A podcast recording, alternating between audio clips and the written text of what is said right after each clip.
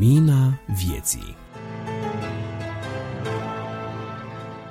Bine v-am regăsit, stimați ascultători, la numărul din februarie 2022 al revistei Lumina Vieții. Această publicație este distribuită sub formă de podcast și este produsă de Asociația Creștinilor Nevăzători ProLumina.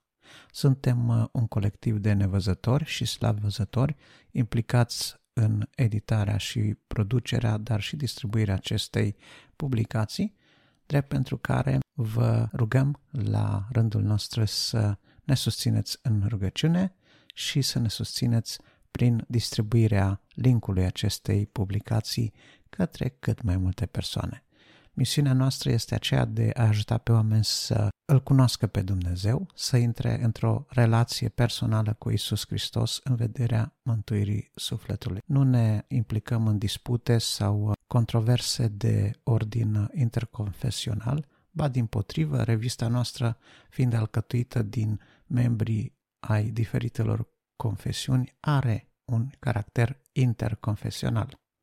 Credem că Dumnezeu ne va lumina în lucrurile în care gândim diferit, dar că în același timp sunt prea multe lucrurile care ne unesc, astfel că am putut alcătui un colectiv bine sudat, bine închegat, care poate colabora minunat, drept pentru care dați-mi voie să introduc colectivul de realizatori acestor număr, subsemnatul Adi Tămășan, George Iordan, Grigore Frișan, Rodica Pelinel, Cristi Simion, Carmen și Marius Motora, Dumitru Tudorache, Ștefan Măgerușan, iar de jingălurile rubricilor noastre este responsabil Nicu Turcu.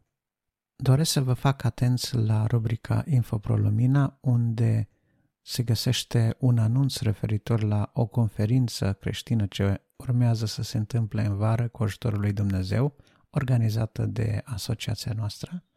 Așadar, ascultați cu atenție acea rubrică, vor fi informații importante. De asemenea, vă rugăm două lucruri. Rugați-vă pentru bunul mers al conferinței, rugați-vă pentru bunul mers al revistei totodată și, de asemenea, al doilea lucru, așa cum îl pomeneam și mai înainte, distribuiți revista în cât mai multe locuri, pe rețelele noastre sociale, pe e-mail, la cunoscuți, prieteni, oricine are nevoie să asculte mesajul Evangheliei, care credem că străbate destul de limpede din mesajul acestei reviste. Vă doresc audiție plăcută și Dumnezeu să vă binecuvinteze!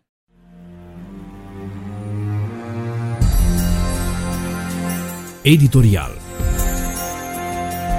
Bun regăsit, dragi ascultători! Cu ajutorul lui Dumnezeu la microfon George Jordan. Ascultarea de cuvântul lui Dumnezeu aduce beneficii eterne. Voi începe acest editorial cu un citat din celebra carte Ciocoi vechi și noi de Nicolae Filimon, care îmi pare destul de actuală descrierea respectivă. Citez. E mult timp de când umblu cu această novelă ziua și noaptea, întocmai ca Diogen, căutând o clasă de oameni ca să le dedic. Am voie să fac această onoare boierilor, dar după o gândire serioasă, mi-am schimbat hotărârea. Căci, deși între această clasă s-au strecurat mulți venetici corupți și cu toate lovirile și tentațiunile străinilor la care se văd țintă de un secol și jumătate, tot se găsește printre dânsi și bărbați cu simțăminte nobile și cu inimă de adevărați români, care au făcut, fac și sunt convins că vor face mult bine patriei lor. De la boierii am alergat la necuzători. Am revizuit toate stabilimentele de comerciu, de la magaziile cele mari și luxoase până la maghernițele cele umilite ale precupeților. Am văzut țara fără capital, fanfaroni și malonești, care sărăcesc lumea prin dobânzile lor cele nemăsurate, lipscani și bogasieri care își împodobesc magazinele cu marfă putredă și cu oglinzi mincinoase și, dându-și ton de mari capitaliști, ruinează societatea prin falimente frauduloase, ce se efectuiesc foarte lesne în țara noastră, băcani care vân răpită în loc de un de lemn, orez îndoit cu pietricele ca să tragă mai greu la cântar și cafea amestecată cu orz și fasole. Am văzut cârciumare amestecând vinuri cu apă și vânzând cu o cale cu două funduri, măcelari și precupeți vânzând cu cântare strâmbe și m-am măhnit, căci răul este foarte mare, dar n-am găsit în acești amăgitori decât niște hoți sau ciocoiași ordinari, ieșiți din școala voastră fără diplomă de specialitate. Am alergat prin sate și cotune, am vorbit cu țărani bătrâni și tineri, cei drept sunt prinși ei și sărmani de mărșăvii până între urechi, dar n-am găsit nici între dânsii pe oamenii ce-i căutam. Am intrat în locașul lui Dumnezeu, am observat cu conștiință clerul înalt și pe cel ploretar. Dar vai ce dezamăgire! Acolo unde credeam că voi găsi toiagul și traista, sacrul simbol al umilinței și pietății creștine, am găsit ignoranța întronată, invidia, mândria, lăcomia și alte păcate morale pe care ne oprim a le descrie, căci legea de presă, fără îndoială, ne-ar condamna la 10 ani de ocnă. Obosit de atâtea cercetări zadarnice, hotărâsem să-mi ard a manuscrisul, dar tocmai când mă pregăteam să dau flăcărilor rodul ostenelilor mele de șase luni, m-am gândit și la voi, prea iubiții mei ciocoi ai condeiului, de toate clasele și partidele, și am zis ca strămoșul nostru Pilat, ece homo, sau iată oamenii mei, încheia citatul. Sunt convins că dacă n-aș fi anunțat citatul de unde a fost luat, mulți dintre dumneavoastră ați fi recunoscut pasajul acesta scris în 1864, cu 16 decenii în urmă. Oare cu cât societatea noastră actuală, atât de tehnologizată, este mai diferită de descrierea lui Nicolae Filomon? Victor Hugo, în Mizerabili, descria pe Jean Valjean condamnat la ocnă pe viață pentru că a spart o vitrină spre a fura o pâine ca să se hrănească. Am putea merge așa secole în urmă și vom ajunge la concluzia că omul fără teamă de Dumnezeu își ruinează viața proprie, la fel și viața familiei sale și societatea va suferi imoralitate și dezorientare de orice fel. Sunt atât de multe chemări, glasuri care ne pot atrage atenția în societatea care ne încojoară, atracțiile adolescentine, cu chemările vârstei teribiliste de a face ceva uimitor spre a atrage privirile, de a fi în centrul atenției, care trebuie să recunoaștem că nu ține numai de vârsta adolescenței, ci poate fi observată tendința aceasta și la vârste adulte și vârstnice. Dar, referitor la glasuri, la chemări, la atracții, ele pot fi benefice și poate mai puțin benefice în ce privește veșnicia sufletelor noastre. Într-o împrejurare Dumnezeu vorbește dintr-un nor. Acesta este fiul meu preiubit, de el să ascultați. Aveam câțiva anișori când am auzit și eu cumva glasul lui Dumnezeu într-o biserică evanghelică din Târgoviște și am răspuns afirmativ acelei chemări de a-L urma pe Domnul. Dar n-a însemnat că răspunsul meu de atunci am mobilizat întreaga mea ființă în a mă face un credincios practicant. Arsenie Boca spunea că de la ureche până la inimă nu este o distanță mai mare de o palmă și totuși, de la auzirea unei informații și până la procesarea și a se transforma în acțiune, uneori poate dura ani sau chiar o viață. Sunt mulți oameni care, deși au auzit ceea ce vorbește Biblia în această societate plină de nedreptăți, că plata păcatului este moartea, oameni care știu că orice trăire în păcat duce la despărțirea pe veșnicie de Dumnezeu și mai știu că darul lui Dumnezeu este viața veșnică prin credința în Isus Hristos, Domnul nostru, totuși ei n-au internalizat informația, nici că sunt păcătoși și au nevoie de Dumnezeu, nici că pot să fie salvați prin credința în Domnul Isus.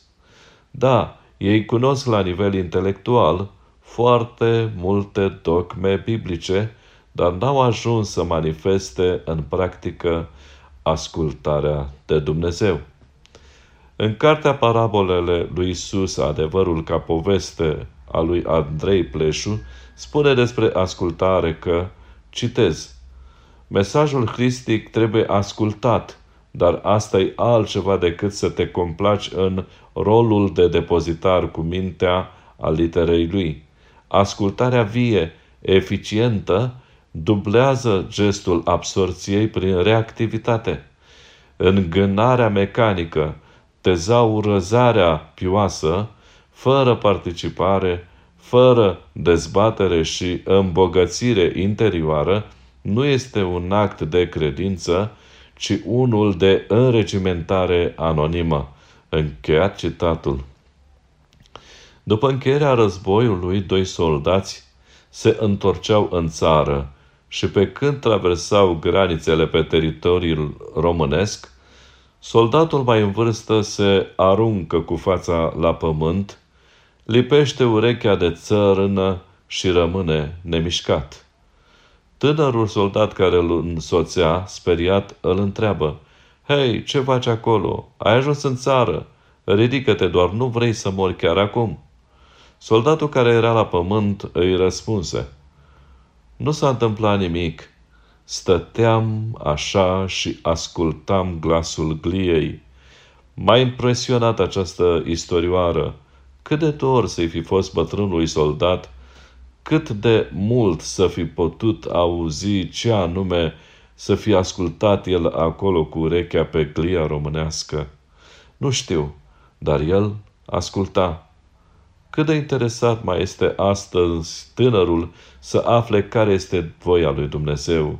Adulții din societatea noastră puțin își pun urechea sufletului să asculte ceva din mesajul de iubire pe care Dumnezeu îl transmite prin Sfânta Scriptură. Cât despre vârstnici, am auzit un bătrân spunându-mi, acum este prea târziu pentru mine să mai vin la credință.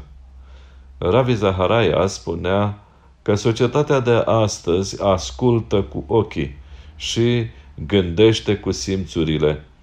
Cât de adevărat este lucrul acesta? Nu ne mai facem timp să reflectăm la nimic. Nu mai interiorizăm ideile pe care le auzim. Nu ne mai gândim dacă ceea ce ni s-a transmis are ecou în Sfânta Scriptură. Eram la Lazuri când un grup de nevăzători de la Dumbrăveni și cineva din însoțitorii nevăzătorii care ne era sprijin în activitatea de acolo, un prieten de-al meu se pregătea să meargă în București unde locuia. Șoferul nostru tocmai se pregătea să facă un drum în acea direcție, să cumpere câte ceva pentru această lucrare a asociației. Prietenul începe discuția cu mine spunând, Tu știi proverbul acela care zice, Orb să fii, urechi să ai? Făcând aluzie la faptul că mașina asociației trebuia să meargă în București, unde tocmai voia și el să ajungă. Fratele Ricu din Oradea imediat face legătura și spune Eu știam proverbul acesta altfel. Eu le răspund, îmi sună foarte cunoscut acest proverb, însă parcă e ceva neregulă cu el. Prietenul din București, cu blândețe, ușor mucalit și zâmbind, spunea Așa e, Nicule, însă cred că în felul acesta mie îmi prinde bine proverbul. Am făcut legătura în sfârșit și eu că proverbul era destul de bine prafazat, dar suna excelent, orb să fii, urechi să ai. Nu e așa că este bine adus din condei?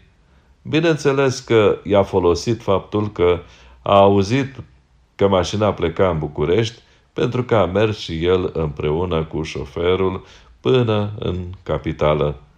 Și totuși, Dumnezeu le spune ucenicilor și nouă astăzi să ascultăm de Fiul Său prea iubit. Ce ne transmite nouă Domnul Isus? El spune tuturor în Matei, capitolul 11 cu 28, Veniți la mine toți cei trudiți și împovărați și eu vă voi da o dihnă pentru sufletele voastre. Încheia citatul. Oare cu ce să alege cineva dacă ascultă de chemarea Domnului Isus? Dragii mei, dacă în plan material fiecare om când are o ureche deschisă și ascultă bine ce este în jur, dobândește într-un fel ceva, cu cât mai mult când vom avea urechea sufletului deschisă către chemarea lui Dumnezeu, va avea un câștig. Vame Matei a auzit chemarea Domnului Isus și a ascultat mergând după el. Răsplata a fost atât aici, dobândind citirea și binecuvântarea tuturor cititorilor din Evanghelia sa, dar și în cer mântuirea lui Dumnezeu. Noi știm că ucenicii Ioan, Iacov și Petru, care au auzit glasul lui Dumnezeu venind din nor, au beneficiat de multiple binecuvântări. Ei au fost oamenii care au vorbit despre mântuirea căpătată prin credința în jertfa Domnului Isus. Cunoaștem din istorie că sfârșitul lor a fost prin suferințe, dar îi vom vedea în slava cerească, strălucind castelele. Petru Lascău, în cartea sa care poartă numele Între zâmbet și suspin, scrie, citez, în iulie 1976, comandourile israeliene au întreprins vestitul raid de pe aeroportul din Entebbe, Uganda, eliberând 103 ostatici evrei. În mai puțin de 15 minute, soldații evrei au ucis pe cei șapte teroriști arabi și au eliberat prizonierii. Cu tot succesul operației, trei ostatici au fost uciși în timpul operației de salvare. Pătrunzând în aeroport, soldații au strigat în evreiește, culcați-vă la pământ. Ostaticii evrei care au înțeles s-au culcat pe pardosea imediat în timp ce teroriștii care nu știau evreiește au rămas în picioare. În câteva secunde au fost împușcați de soldații evrei. Doi dintre statici au ezitat pentru ca să vadă ce se petrece și au fost uciși. Un tânăr a stat culcat și când au intrat soldații evrei în sala aeroportului, s-a ridicat în picioare și el a fost omorât odată cu teroriștii. Dacă aceștia trei ar fi ascultat comanda, ar fi fost și ei liberi odată cu ceilalți ostatici. Mântuirea este la dispoziția tuturor, dar trebuie să ascultăm porunca lui Hristos de a ne pocăi și de a-L primi ca Domn al vieții noastre. Altfel vom pieri la judecata pregătită dușmanului nostru, Satan. Încheia citatul din cartea Între zâmbet și suspin. Fie ca Dumnezeu să ne dea harul de a auzi chemarea sa și să începem adevărata ascultare care să se reflecte în trăirea noastră cu El în fiecare moment din viață până la sfârșit. Amin.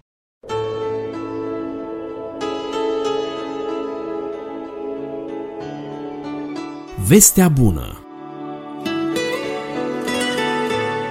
cu speranță și bucurie în suflet.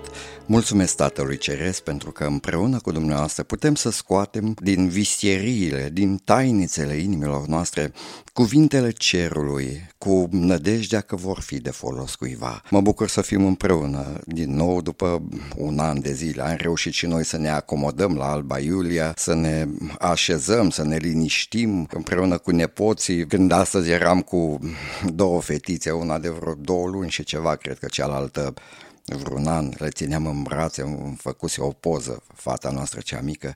Mă gândeam la Barbu Ștefănescu de la Francia, cu povestioara aceea, bunicul, cum îl trăgeau de barbă, nu știu ce, îl loveau și aveam așa o bucurie în suflet că am reușit să ne, să ne așezăm, să ne găsim și noi liniște aici între copii, în, în mijlocul bisericii locale și dacă ne-am așezat, este o datorie să fim iară printre dumneavoastră. Ne, ne bucurăm, vă prețuim ca familie, vă ascultăm, să aveți nădejde și curaj că lucrarea pe care o faceți și o facem împreună, cu siguranță nu este zadarnică. Pentru cei ce nu, nu știu, nu, nu mă cunosc, sunt Ștefan Măgerușan și iată, la începutul acestui an, încă, încă suntem la început, deși este numărul 2 al revistei pentru februarie, aș vrea să vă fac o urare, tare îmi place mie orare aici din cuvântul Domnului, dar ascultam tot felul de urări. Erau doi, doi, nici la sfârșit de an, nici de Crăciun, nu s-au împăcat, nu știu ce, aveau ei resentimente în sufletele lor și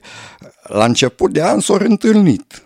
Și se uită unul către celălalt și zice, știi, eu îți doresc anul ăsta să, să-ți dea Dumnezeu tot ce-mi dorești tu mie. Dar ei de fapt nu prea își doreau lucruri bune. Oare ce ne dorim noi, unii altora? Care sunt urările care ne le-am face? Îl ascultam pe un frate și spunea Vă doresc, nu știu când a fost cu calendarul maiaș, când a fost în 2012 sau când cu sfârșitul lumii era atunci nu știu ce, zarvă și fratele a profitat de ocazia asta și la început de an zice, vă fac și eu o urare, să vină sfârșitul lumii. Au, asta îl ascultam, noi eram într-o seară așa de părtășie la biserică. Păi zice, stați, stați că n-am, n-am terminat urarea, să vie sfârșitul lumii din noi, adică răutatea aceea, lucrarea aceea firii, să se sfârșească odată, să nu mai aibă putere asupra sufletului, să câștigăm biruința aceea, cum spune la Roman 12 în final, zice, nu te lăsa biruit de rău, ci biruiește răul prin bine. Uite, și asta este o orare foarte frumoasă la începutul anului. Nu te lăsa biruit de rău, dacă vrem să biruim răul, apoi nu trebuie să stăm în fața lui tăcând. Trebuie să-l biruim prin bine. Și acum Orarea aceasta care tare mult îmi place mie este din a treia Ioan, versetul 2. Prea iubitule, doresc ca toate lucrurile tale să-ți meargă bine și sănătatea ta să sporească tot așa cum sporește sufletul tău. Eu de aici înțeleg că sufletul lui Gaiu era mai sănătos decât trupul. Pentru asta Sfântul Ioan îi spune, aș vrea ca și trupul și sănătatea trupului tău să sporească tot așa cum sporește sufletul tău. Cuvântul se împarte în trei. Odată a fost orarea aceasta, apoi vom uh, citi din uh, Sfânta Evanghelie de la Marcu un verset din capitolul 12, versetul 34. Uitați ce îi spune Domnul Iisus unui cărturar care venise la el și i-a pus o întrebare. Doamne, care este cea mai mare poruncă din lege? Și Domnul îi spune să iubești pe Domnul Dumnezeul tău cu tot sufletul, cugetul, puterea ta și a doua poruncă este să iubești pe aproapele tău ca pe tine însuți cărturarul face și el sesizarea asta, zice, da, Doamne, bine ai răspuns, ai răspuns bine. Domnul Iisus Hristos îi spune așa, Iisus a văzut că a răspuns cu pricepere și a zis, Tu nu ești departe de împărăția lui Dumnezeu și nimeni nu îndrăsnea să-i mai pună întrebări. Ce îi spune Domnul Iisus Hristos? Tu nu ești departe de împărăția lui Dumnezeu. Sunt mulți oameni care sunt aproape de împărăția lui Dumnezeu. Așa e că mulți cred că există Dumnezeu, mulți cred că Domnul Isus Hristos a născut, ba, cred și că a murit, că a înviat, deși aceasta câteodată mai greu, dar cred că a înviat Domnul Isus Hristos. Cred că Biblia este cuvântul lui Dumnezeu, cântă o cântare, spun o rugăciune, au părtășie într-o casă de rugăciune, într-o biserică și totuși nu sunt în lăuntru. Poate te afli printre oameni de felul acesta. Ești aproape, nu ești departe de împărăția lui Dumnezeu, dar nu ești înăuntru. Nu ai siguranța aceea că faci parte din familia lui Dumnezeu. Nu poți să-i spui cu încredere lui Dumnezeu, Tată, să ai bucuria aceea a celui care este fiu de Dumnezeu, a celui care face parte din casa lui Dumnezeu. Ești aproape, dar te simți stingher atunci când este vorba să ai o părtășie profundă cu Dumnezeu, cu cei mântuiți, ești, ești aproape și totuși nu ești în lăuntru, pentru că te rezumi la ceea ce știi, la ceea ce cunoști. Dar este nevoie de mai mult, de mult mai mult, pentru a fi în lăuntru, în împărăția lui Dumnezeu. Ascultam despre un om, era iarnă, era frig, azi dimineață și aici au fost minus 14 grade la Alba Iulia și omul acesta întârzia adesea la vin, la băuturi tari, s-a întors într-o noapte geroasă, era zăpadă, nu și-a mai găsit cheia, bâșbăia pe acolo pe la ușă, pe la poartă și a căzut jos. Și a înghețat și de acolo i s-a tras moartea. Era așa de aproape de casa caldă, de un loc liniștit și era la minus 15 grade, câte ori fi fost, era o iarnă din acele cum erau mai de demult, cu zăpadă multă și frig mare și din nefericire am murit afară.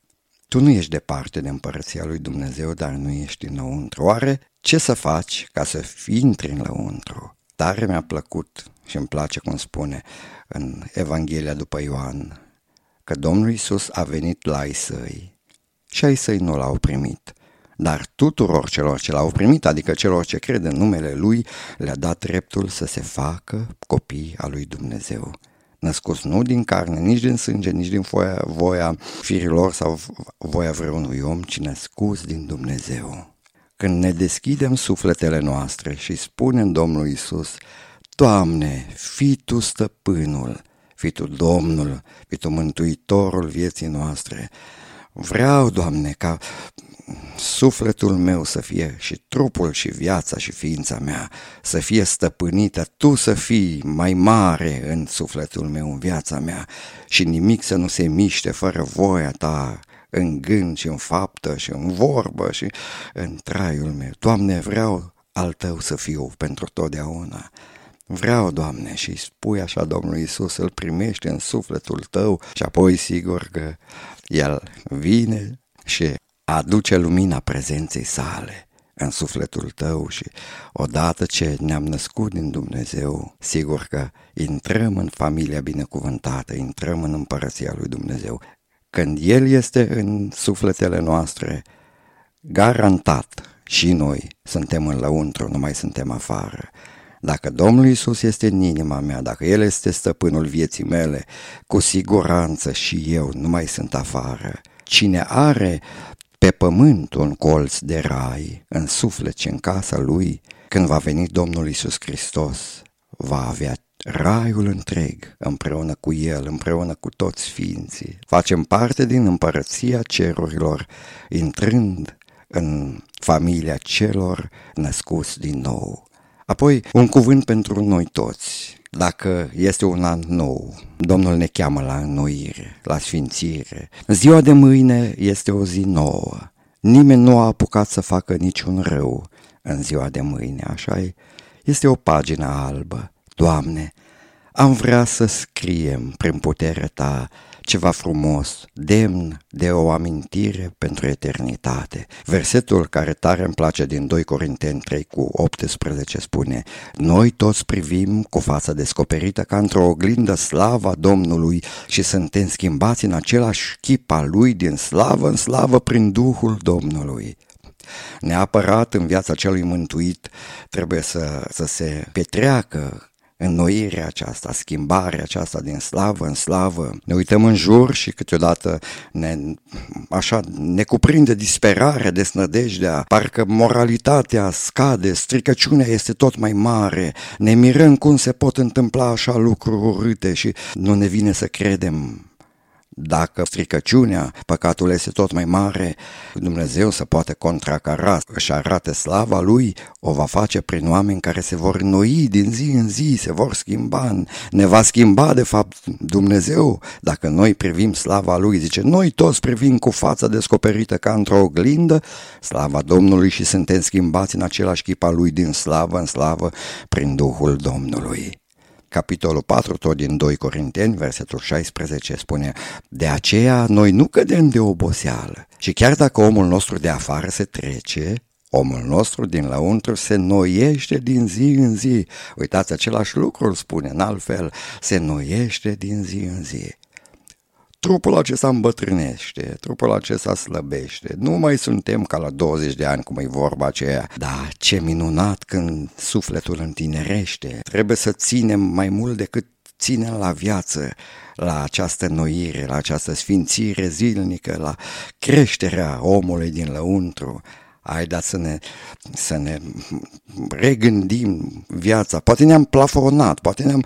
Zicem, da, e bine, e, e bine, e bine, că e bine oare. E bine când din zi în zi se noiește sufletul nostru, atunci este bine, atunci este bine. Să nu fim mulțumiți dacă astăzi suntem ca și ieri, să nu fim mulțumiți.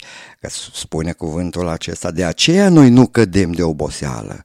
Și chiar dacă omul nostru de afară se trece, omul nostru din lăuntru se noiește din zi în zi. Spune iarăși în capitolul 5 tot din 2 Corinteni, versetul 17, că dacă este cineva în Hristos, este o făptură nouă, cele vechi s-au dus, iată că toate lucrurile s-au făcut noi. Și aș vrea să închei spunând ce ascultam la un frate, atâta mi-a plăcut și spunea, chiar dacă Pământul pe care noi pășim este negru, cerul de deasupra este albastru. Și România, spunea fratele, nu este doar pământul pe care pășim, este și cerul de deasupra ei. Așadar, cu nădejde, că va fi mai bine, dacă va fi mai rău în lume, dacă va fi mai rău evenimente, războaie, știu eu câte nu vor veni, să fie mai bine în sufletele noastre, să fie mai bine în trăirea noastră cu Domnul Isus. Zicea cineva, trăiește-ți viața în așa fel încât și celor de la pompe funebre să le pară rău după tine. Acum nu știu la ea dacă o să le pară rău, dar cumva, cumva să trăim așa de frumos încât cu adevărat să lăsăm regrete în urmă, nu numai din partea familiei noastre, ci din partea vecinilor, a bisericii și e nevoie de sfinți, de sfinți, e nevoie de sfinți pe pământ. Mai este vorba aceea, o, dacă ai fi tu gata, deja Dumnezeu te-ar lua la el. În cer sunt sfinți destui. Domnul are nevoie de oameni care se sfințesc zi de zi aici pe pământ. Aceasta vă doresc dumneavoastră, mie, fiecăruia. Mulțumim că suntem împreună și cumva El, cel prea înalt, să-și arate slava în viețile noastre. El care a venit să numere ani împreună cu noi. Da, este Părintele Veșnicilor, dacă ne uităm prin Isaia, tare îmi place mie cum spune. El este Părintele Veșnicilor, Domnul Isus, Dumnezeu Tatăl. Și totuși a venit cu noi să numere ani, să ne ia poverile, să ne ușureze viața, să ne aducă bucuria mântuirii în suflet și să ne facă oameni aceia care să răspândim lumina. Slăvit să fii Tu pentru toate. Amin.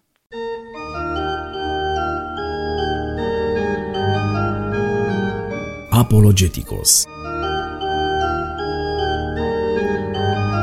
Bun găsit, dragi ascultători! Eu sunt Bogdan Suciu și în cele ce urmează voi fi cu ajutorul lui Dumnezeu gazda dumneavoastră în cadrul rubricii Apologeticos și voi propune în atenție câteva gânduri legate de capitolul 3 al cărții De ce sunt creștin, carte scrisă de Norman Geisler și Paul Hoffman. Acest al treilea capitol se intitulează De ce nu sunt ateu, iar autorul este un alt colaborator care a contribuit la realizarea cărții, și anume doctorul Bugișevski. Acesta, teolog și profesor fiind, a experimentat în același timp și ateismul și le propune cititorilor săi o perspectivă a unui ateu pocăit. În deschiderea prezentării sale, Bucișevski argumentează cu o viziune interesantă asupra ceea ce este ateismul și spune că este o autoamăgire, o înșelare de sine. Iar pentru o înțelegere mai clară, aduce în discuție două pasaje scripturistice. Unul dintre ele este în Cartea Psalmi, mai exact Psalmul 14, în care este scris Nebunul spune în inima lui, nu este Dumnezeu. Un pasaj adeseori greșit înțeles, spune Bugișevski, pentru că autorul scripturistic, psalmistul, nu se referă la omul care nu crede în Dumnezeu, ci la cel care îl respinge pe el. Alte, în alt termen, la omul care a ales să-l excludă pe Dumnezeu din viața sa. Cel al doilea pasaj este în Epistola Sfântului Apostol Pavel către Romani, capitolul 1, unde apostolul arată cum legea lui Dumnezeu este scrisă în fiecare om, iar dovezi ale existenței lui Dumnezeu există sau sunt vizibile cu ochiul liber dacă privești cu atenție lumea pe care l-a creat. De asemenea, apostolul spune că pedeapsa lui Dumnezeu se va abate asupra celor care au înlocuit, au schimbat adevărul cu o minciună. Am parafrazat pasajul din epistola către romani, dar uh, ideea este aceea că a fi ateu nu presupune în mod necesar un punct de vedere argumentat cu dovezi uh, care să arate inexistența lui Dumnezeu și mai degrabă o perspectivă în care oamenii îl exclud pe Dumnezeu din viața lor. Aleg, cu alte cuvinte, să nu aibă de-a face cu Dumnezeu. Așa cum menționam în partea de început a episodului, Bucișescu a experimentat ateismul și a trăit și el această perspectivă, această stare de a-L exclude pe Dumnezeu din viața sa. El mărturisește că își dezvoltase un eșafodaj de argumente, un punct de vedere filozofic apropiat de cel al lui Nietzsche, în care considera că nu există libertate de alegere, nu există liber arbitru, altfel spus, nu există realitate, realitatea este o iluzie, rațiunea însă și este o iluzie, iar perspectiva asupra universului era una mecanicistă. Omul fiind văzut ca o ființă programată care are doar posibilitatea de a îndeplini lucruri ce țin de existența sa imediată, să-și asigură hrana de zi cu zi, să muncească, deci aspecte foarte concrete, foarte materiale. Iar uh, în rest, totul este o iluzie, în perspectiva lui Bugișevski, este un abis existențial, lipsit de conștiință, lipsit de rațiune, lipsit de libertate de alegere sau de orice alt lucru de, de acest fel.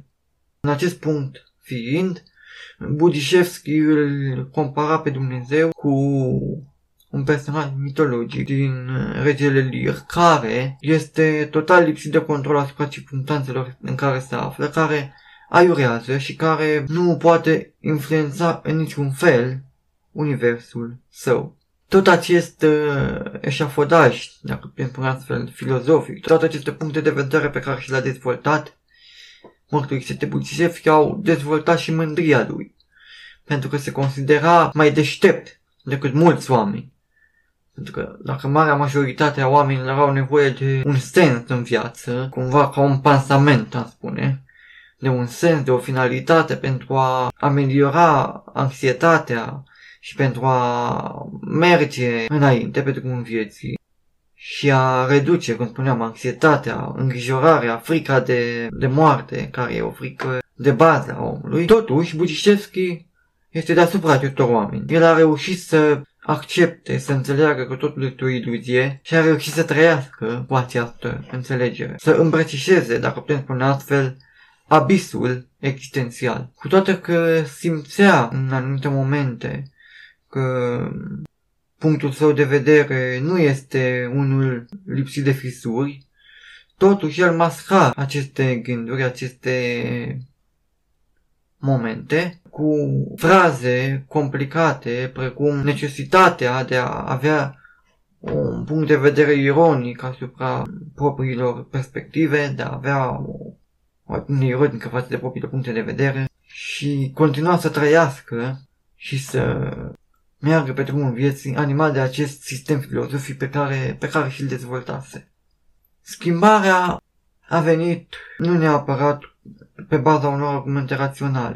La un moment dat, el mărturisește că se ruga, Budișevski, se ruga într-o seară și se ruga la Dumnezeu și îi spunea Doamne, dacă există, aș putea să fiu al tău. Dar se simțea, spunea el, ca și când aș fi vorbit cu un perete. Și după câteva minute, peretele devenea din ce în ce mai mult un perete și mă simțeam, mă și este Budișevski ca un robot, ca un neghiob. Dar totuși Dumnezeu i-a ascultat rugăciunea și în timp am simțit că ceva se schimbă la, la nivelul trăirii sale. Unul din punctele de vedere al lui Bucișevski fusese acela că binele și răul sunt o iluzie. Ori el a conștientizat la un moment dat faptul că starea lui este pur și simplu rea, obiectiv, rea. În acest punct, s-a gândit că dacă răul există, atunci ar trebui să existe și binele. Astfel, încetul cu încetul, Duhul Sfânt, așa cum mărturisește Bucișevski, a început să lucreze în, în mintea sa și a constatat că tot eșafodajul său filozofic, tot ceea ce el argumentase, tot ceea ce el susținuse,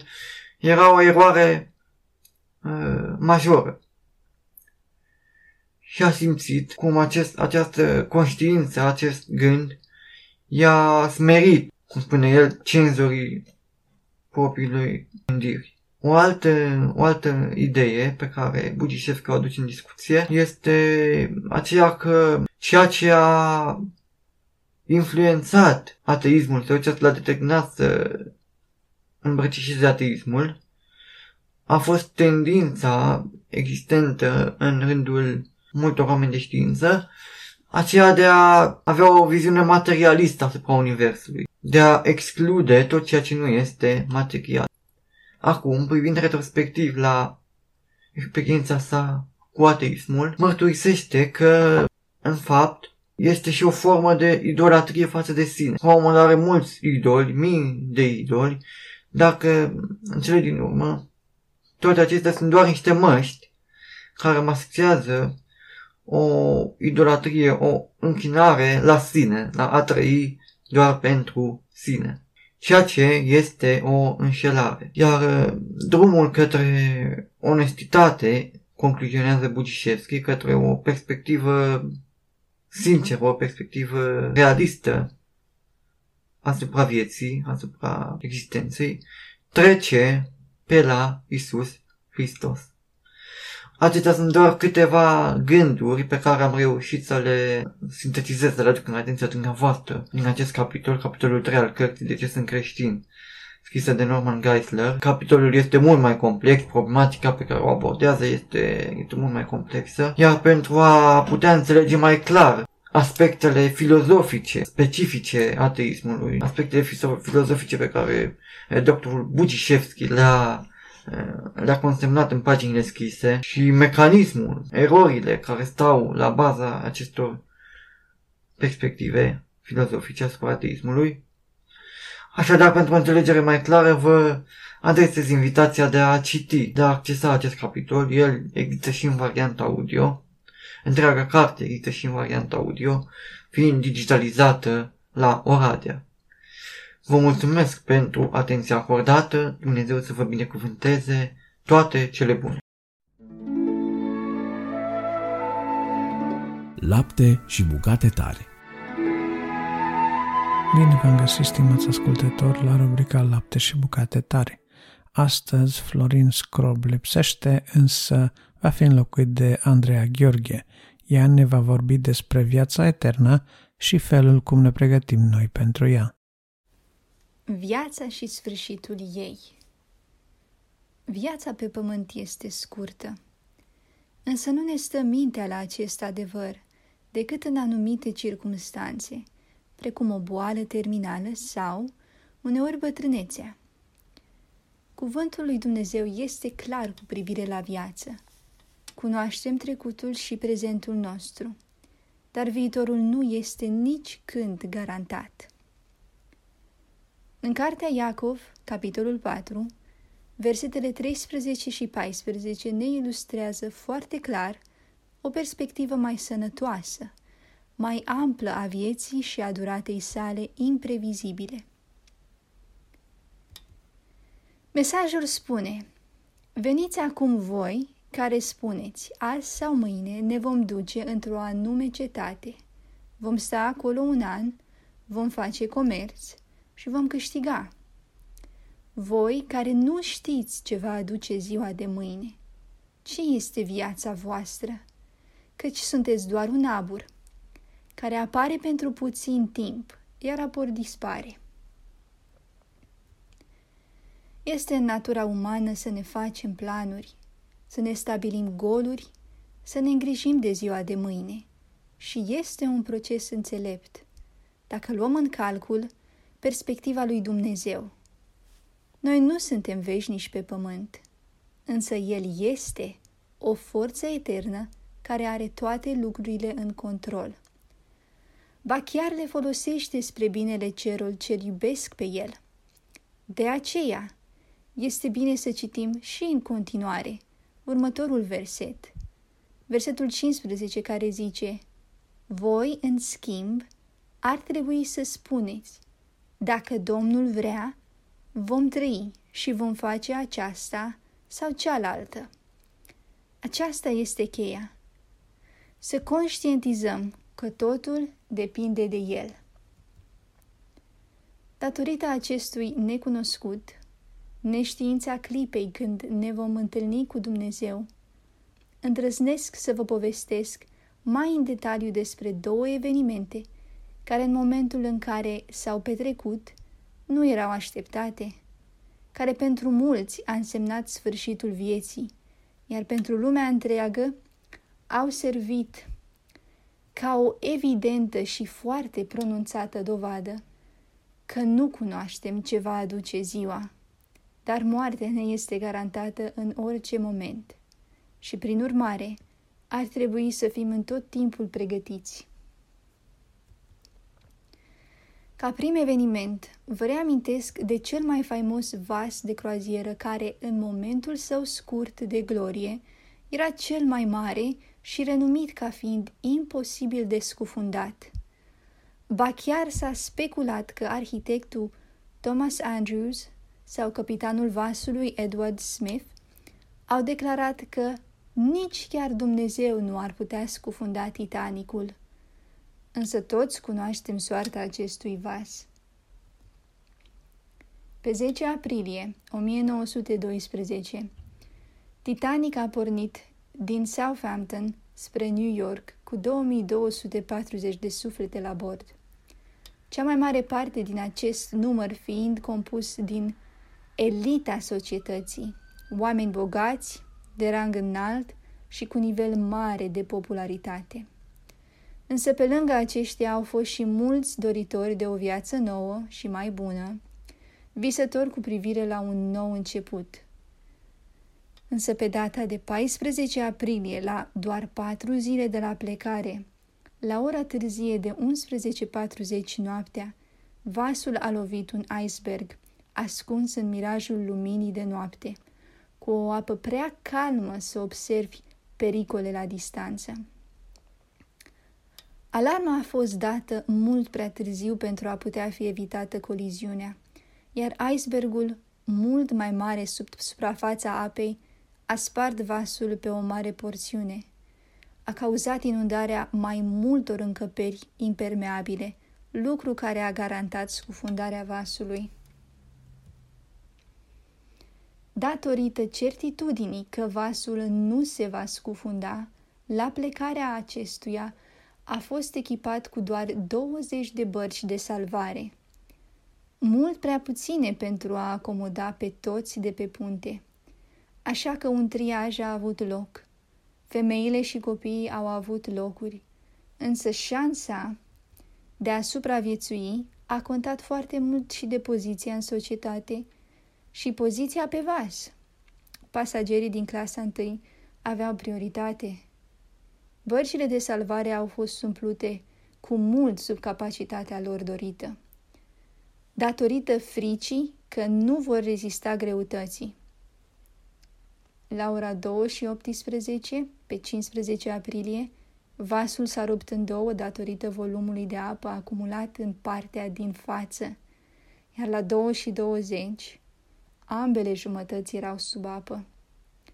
Numai 705 persoane au supraviețuit, iar din mulțimea mare de oameni ținuți la suprafață de veste, doar câteva suflete au putut fi salvate, încât aproape toți au murit în apa rece ca gheața din Oceanul Atlantic de hipotermie.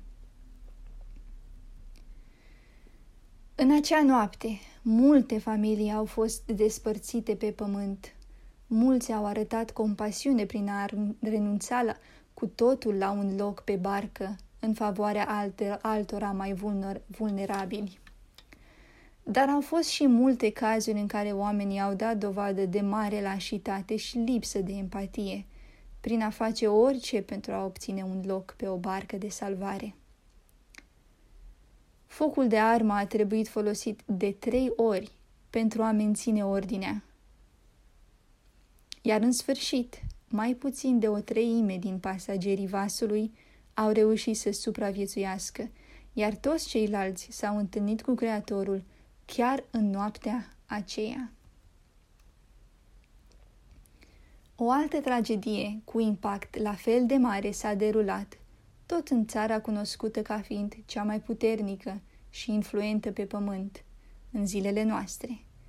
În locul unde mulți caută azil datorită libertăților care se asociază cu visul american, s-a petrecut un eveniment atât de grotesc încât a lăsat o pată în istorie și o aducere aminte că și cel mai mare poate fi doborât. În anul 2021, pe 11 septembrie, s-au împlinit 20 de ani de la îngrozitorul atac terorist asupra celor mai înalte clădiri din lume la acel moment. Două blocuri de 110 nivele, adăpost de lucru pentru multe firme internaționale, cu o capacitate de a găzdui 50.000 de lucrători. World Trade Center 1 și World Trade Center 2, turnul de nord și turnul de sud, au fost lovite de două avioane cu pasageri. Un atac terorist de cele mai mari dimensiuni. Acesta a putut fi vizionat de întreaga lume în timp ce se derula, iar impact, impactul asupra acestor clădiri gigant a cauzat și prăbușirea lor la scurt timp după impact datorită structurii în formă de tub a acestora. Nu toți din turnuri au murit, dar toți de acolo s-au întâlnit cu moartea sau cu gândul morții. Foarte puțini au văzut primul avion venind fără cale de întoarcere spre ei, iar foarte mulți au simțit în alergarea lor lasurile morții. 2977 de persoane și-au pierdut viața, dintre care 344 de pompieri și 71 de polițiști, care au venit în ajutorul celor aflați în turnuri. Ulterior evenimentului, au fost numeroase mărturii făcute cu privire la unele lucruri care au împiedicat anumiți oameni în a ajunge la muncă în acea zi. Și multe dintre acestea erau banalități, precum oprirea la farmacie datorită unei bătături la picior – sau un puseu violent de alergie care a necesitat tratarea urgentă cu picături pentru ochi, sau cea mai impresionantă mărturie, cea care a vizat o copilă, o copilă care a insistat fără să accepte refuzul tatălui ei de o aduce la școală într-o dimineață în care el avea o ședință foarte importantă, chiar acolo unde primul avion a lovit. Această insistență a fetei a salvat viața tatălui. Alții au mărturisit cum, într-un mod miraculos, au scăpat chiar dacă au fost la unul dintre cele mai înalte nivele, când avioanele au intrat în clădiri. Este uimitor să conștientizezi că ți s-a dat timp, că viața ți-a fost făcută cadou din nou și moartea a trecut pe lângă tine. Fiindcă Dumnezeu este bun și, lucrare, și lucrarea pe care El o are cu tine nu s-a încheiat. Un asemenea eveniment responsabilizează pe om să gândească în context, să devină altruist, să se întrebe de ce și ce ar trebui să fac. Multă înțelepciune este în a ajunge la concluzia că fiecare dintre noi avem un scop aici, iar timpul nostru se scurge de la prima gură de aer pe care o luăm. Este nevoie să răspândim vestea nădejdii, care se găsește în Dumnezeu, în Fiul Său și totodată să trăim în dragoste, să oferim dragoste. Profunzimi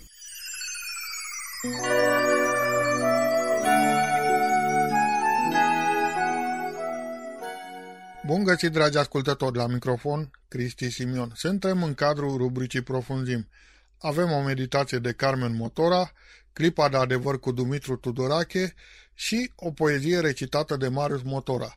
Haideți să ascultăm spre slava lui Dumnezeu.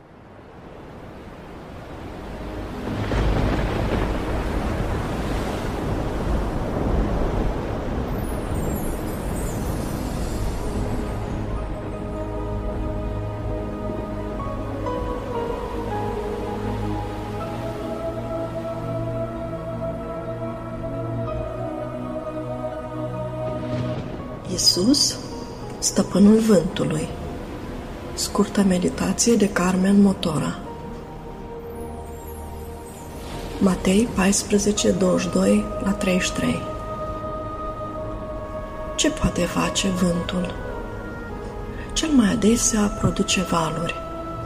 Marea liniștită devine dintr-o dată învolburată și rea. Cu cât vântul e mai intens, cu atât valurile sunt mai înalte. Marea Galilei, de fapt un lac, situat la 210 metri sub nivelul mării, devine agitată. Vântul o transformă. Corabia ucenicilor nu mai poate înainta. Vântul le era împotrivă, împotriva înaintării lor. Se știe că Marea Galilei, cu o lățime de circa 5 mile, aproximativ 8 km, în condiții favorabile, putea fi traversată în 2-3 ore. Ucenicii însă se zbat o noapte întreagă și tot nu reușesc. Și tot din cauza vântului. Până apare Isus, între orele 3, 6 ale dimineții. Petru e singurul ce are atâta curaj să înfrunte vântul, așa că coboară din corabie și pășește pe valuri până vede puterea vântului. Mare, prea mare pentru el și se teme. Doar mâna întinsă îl eliberează de teamă, de vânt, de valuri înalte. Soarele e născătorul de vânt, încălzește pământul ușor, aerul cald se ridică și altul îi ia locul. Și așa se naște vântul, mare sau mic. Soarele îi e stăpân și o bârșie. Asta vrea Isus să învețe. Însă mai întâi îi silește pe mare, unde avea să aducă vântul. Trebuia să învețe că vântul schimbă o mare liniștită într-o vâltoare. Transformă o traversare lină și rapidă într-o luptă de o noapte, într-o văslire fără întrerupere. Mai apoi, trebuia să învețe că vântul aduce teama, frica, că nu vor mai putea desluși marea, ci doar o nălucă. Vântul va scoate doar țipete de teamă, fără orizont. orizonturile. Însă, la urmă de tot, vroia să învețe că vântul e în mâna lui. Puterea lui e nimicită în prezența sa. Când el intră în corabie, vântul fuge, știind că el e stăpânul. Și marea devine liniști știute de ei, unde pot bine vedea orizontul.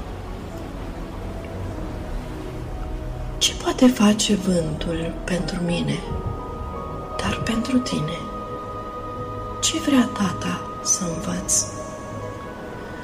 Vânturile aduc tulburare la răspântii, la răscruci, întotdeauna.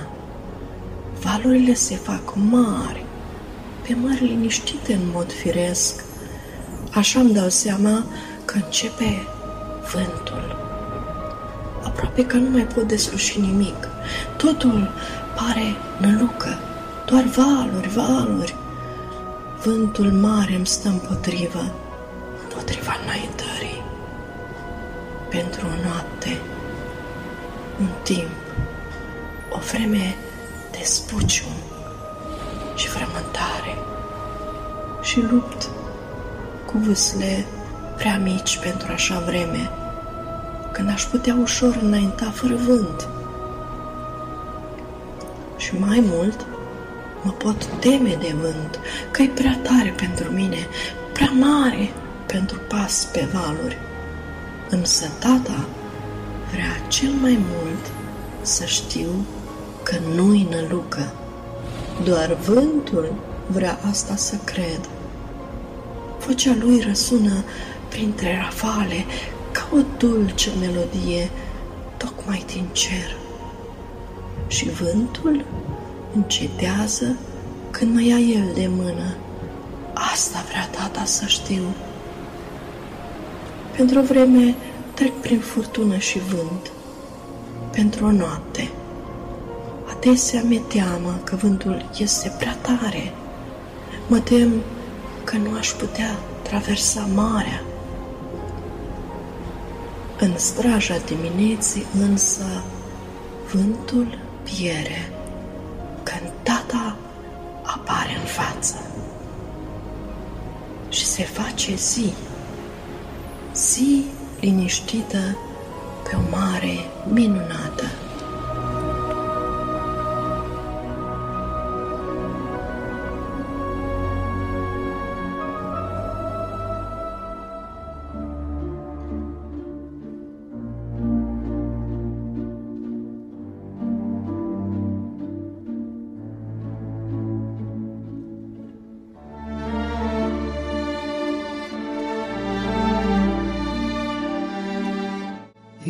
Există în Scriptură o parabolă foarte interesantă și foarte cunoscută de altfel. Parabola ispravnicului înțelept. Practic este vorba despre un administrator care gestiona averea stăpânului său. Și fiindcă acesta, văzându-se cu mâna în bogățiile stăpânului său, încet, încet alunecă pe calea corupției. Ajunge la urechea stăpânului zvon cu privire la acest fapt. Stăpânul îi spune într-o zi, ce aud eu despre tine? Nu mai poți rămâne în continuare ispravnic. Fă-ți socoteala și predă această funcție altuia. Atunci el s-a gândit, ce o să mă fac? Stăpânul o să-mi ia isprăvnicia. Să sap, nu pot. El era un om finuț, avea mâini delicate, obișnuit să lucreze la birou. Să cerșesc, mi-e rușine. Era sub demnitatea lui să cerșească. Și atunci zice, uite ce am să fac. Și cheamă pe datornicii stăpânului lui care datorau mult. Zice, tu cât datorezi? O sută de măsuri de unde lemn. Zice, uite, stai jos și scrie 50. Îți șterg jumătate din datorie. Tu cât datorezi? 100 de măsuri de greu. Stai jos și scrie 80. Și așa a făcut cu mulți din cei care datorau. Sigur că aceștia, văzând favoarea care li se face, au manifestat la momentul potrivit recunoștință față de acest tip ispravnic. Stăpânul a lăudat această gândire a ispravnicului și a zis că fiii veacului acestuia sunt mai înțelepți decât fiii luminii. Și apoi a mai spus, faceți-vă bogății, faceți-vă prieteni cu ajutorul bogăților nedrepte, pentru că atunci când veți muri, să vă primească în corturile lor veșnice. Referindu-se la bogății nedrepte, în cazul ispravnicului era clar că iertarea datoriilor nu, nu era treaba lui și că bogăția aceasta aparținea stăpânului său. Iar avantajul pe care și l-a făcut el, adică recunoștința acestora, s-a făcut pe baza unor bogății nedrepte, care nu erau ale lui. Dar tot atât de bine se poate spune și despre oricare dintre noi, că oricine a primit de la Dumnezeu daruri care pot fi considerate bogății nemeritate. Bună oară dacă unul sau una este mai frumoasă sau mai frumos decât celălalt, cărui fapt se datorează. Sau dacă unul se naște cu o capacitate extraordinară, e mai deștept cărui fapt se datorează. Sau chiar dacă a devenit mai bogat, el poate să spună că se datorează faptului că a muncit, că a avut un program greu, s-a trezit dimineață până seara târziu. Dar și alții se trezesc de dimineață până seara târziu și nu sunt bogați. Și ei muncesc din greu, dar nu devin bogați. Și ar dori să fie bogați, dar nu devin bogați. Tu ai primit ceva, ai primit o anumită intuiție, o anumită capacitate de a suporta riscul. În sfârșit, un anumit dar, un anumit talent de a face bani, pe care vedeți că nu l-au, nu l are toată lumea. Adică tot o bogăție nemeritată. Iar aici Dumnezeu spune, faceți-vă prieteni cu ajutorul acestor bogății nemeritate și deci nedrepte. Adică faceți bine în jurul vostru. Faceți bine oamenilor, ori de câte ori aveți ocazia. Folosiți capacitățile, darurile pe care le-ați primit, nu doar pentru voi și familiile voastre, ci pentru a face bine altora, celor din jur, atunci când apelează la voi, când au nevoie. Și în felul acesta se vor ruga pentru voi, vor deveni prietenii voștri și Dumnezeu le va asculta rugăciune. Iar atunci când vei muri, adică atunci când ți se va lua slujba de ispravnic al vieții tale, de administrator al vieții tale, atunci vei fi primit în corturile lor veșnice. Ceea ce a apreciat Dumnezeu la acest ispravnic, de la acest om corupt, nu este faptul că era corupt, fiindcă dacă ar fi apreciat acest lucru, l-ar fi lăudat de la început și nu l-ar fi dat afară. Dar el n-a fost de acord cu faptul că era corupt și n-a fost de acord nici că s-a folosit de bogății nedrepte. Ceea ce a plăcut lui Dumnezeu aici a fost prevederea. Și a spus că acești oameni ai veacului, fiii veacului acestuia, au prevedere. Aceștia prevăd anumite lucruri, anumite urmări, anumite um, lucruri ce se pot întâmpla și iau măsuri din timp ca să nu fie surprinși. În timp ce fiii luminii, care cunosc atâtea lucruri în Scriptură, care cunosc adevărul despre Dumnezeu, aceștia nu trăiesc cu prevedere, Din potrivă, ei trăiesc ca și când niciodată n-ar fi un sfârșit, niciodată n-ar veni Domnul Isus pe pământ, nu s-ar întoarce a doua oară, ci trăiesc și se poartă ca și când lucrul acesta nu ar avea loc niciodată sau cine știe când. Căci dacă ar trăi cu prevedere, s-ar vedea aceasta în viața lor. Ar căuta să-și facă prieteni cu ajutorul bogăților nedrepte, adică darurilor primite, nemeritate. Ar trăi cu milă, ar face bine în jurul lor, ar fi atenți la vorbire, la gândire, la propriul comportament. Ar căuta să vină în întâmpinarea um, celor din jur, ar fi prezenți în viața socială. Da, mesajul lor ar fi actual și ar face bine, ar răspunde întrebărilor celor din jur. Nu ar trăi izolați, nu ar trăi departe de lume, nu ar trăi în, în propria uh, carapace, așteptând să vină cândva Dumnezeu. De aceea, concluzia acestei parabole este clară. Aveți prevedere, trăiți prevăzători ca să nu fiți surprinși. Și în pilda aceea în care spune că un stăpân și-a dat averea unui administrator, iar acesta a ajunsese să bea, să mănânce cu slugile, să-și bată slugile, să, să se poarte ca și când stăpânul nu s-ar mai întoarce niciodată și stăpânul s-a întors la ceasul când nu se aștepta. Iar în alt loc spune, Iisus va veni ca un hoț, adică va veni pentru cei care n-au prevedere, dar pentru cei care au prevedere, aceștia nu vor fi surprinși.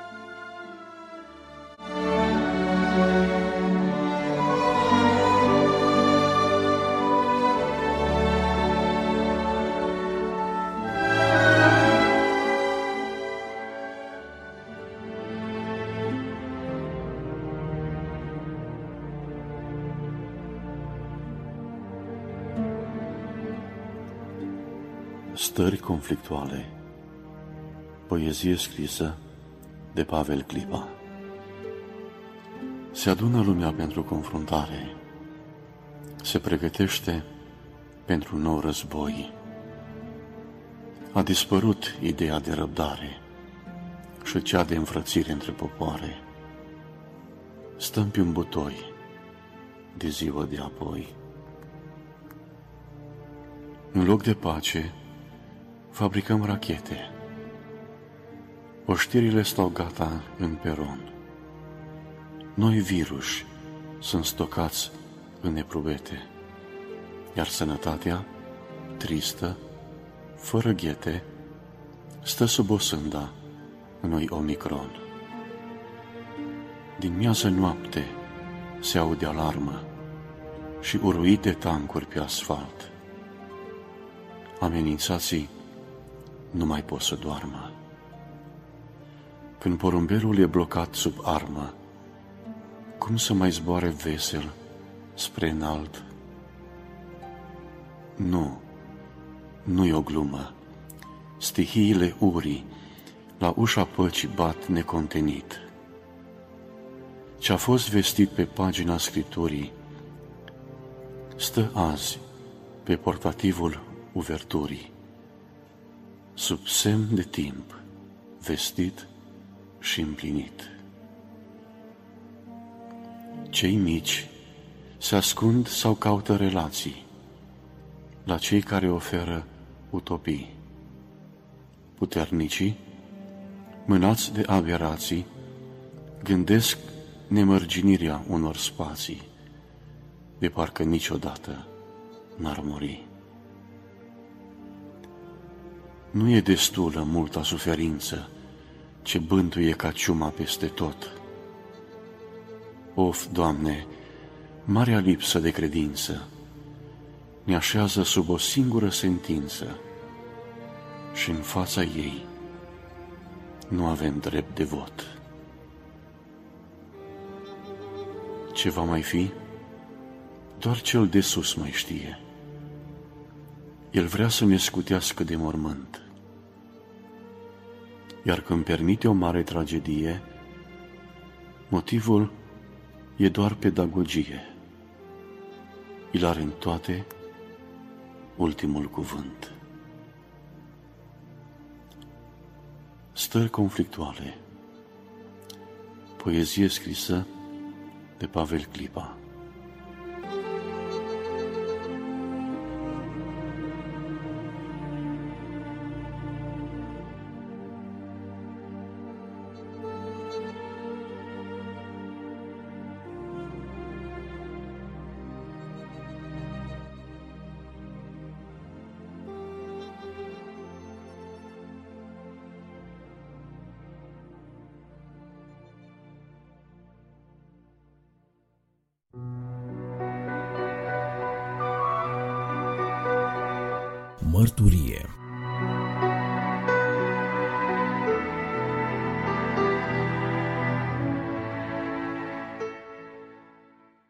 Bine v-am găsit, stimați ascultători a revistei Lumina Vieții, aici rubrica Mărturie. Astăzi Adi Tămășan vine cu un interviu luat unui tânăr creștin nevăzător care are o mărturie interesantă de adus despre felul cum l-a cunoscut pe Dumnezeu și de felul cum a ajuns să fie implicat în lucrarea lui Dumnezeu. Este vorba de Sorin Lazar.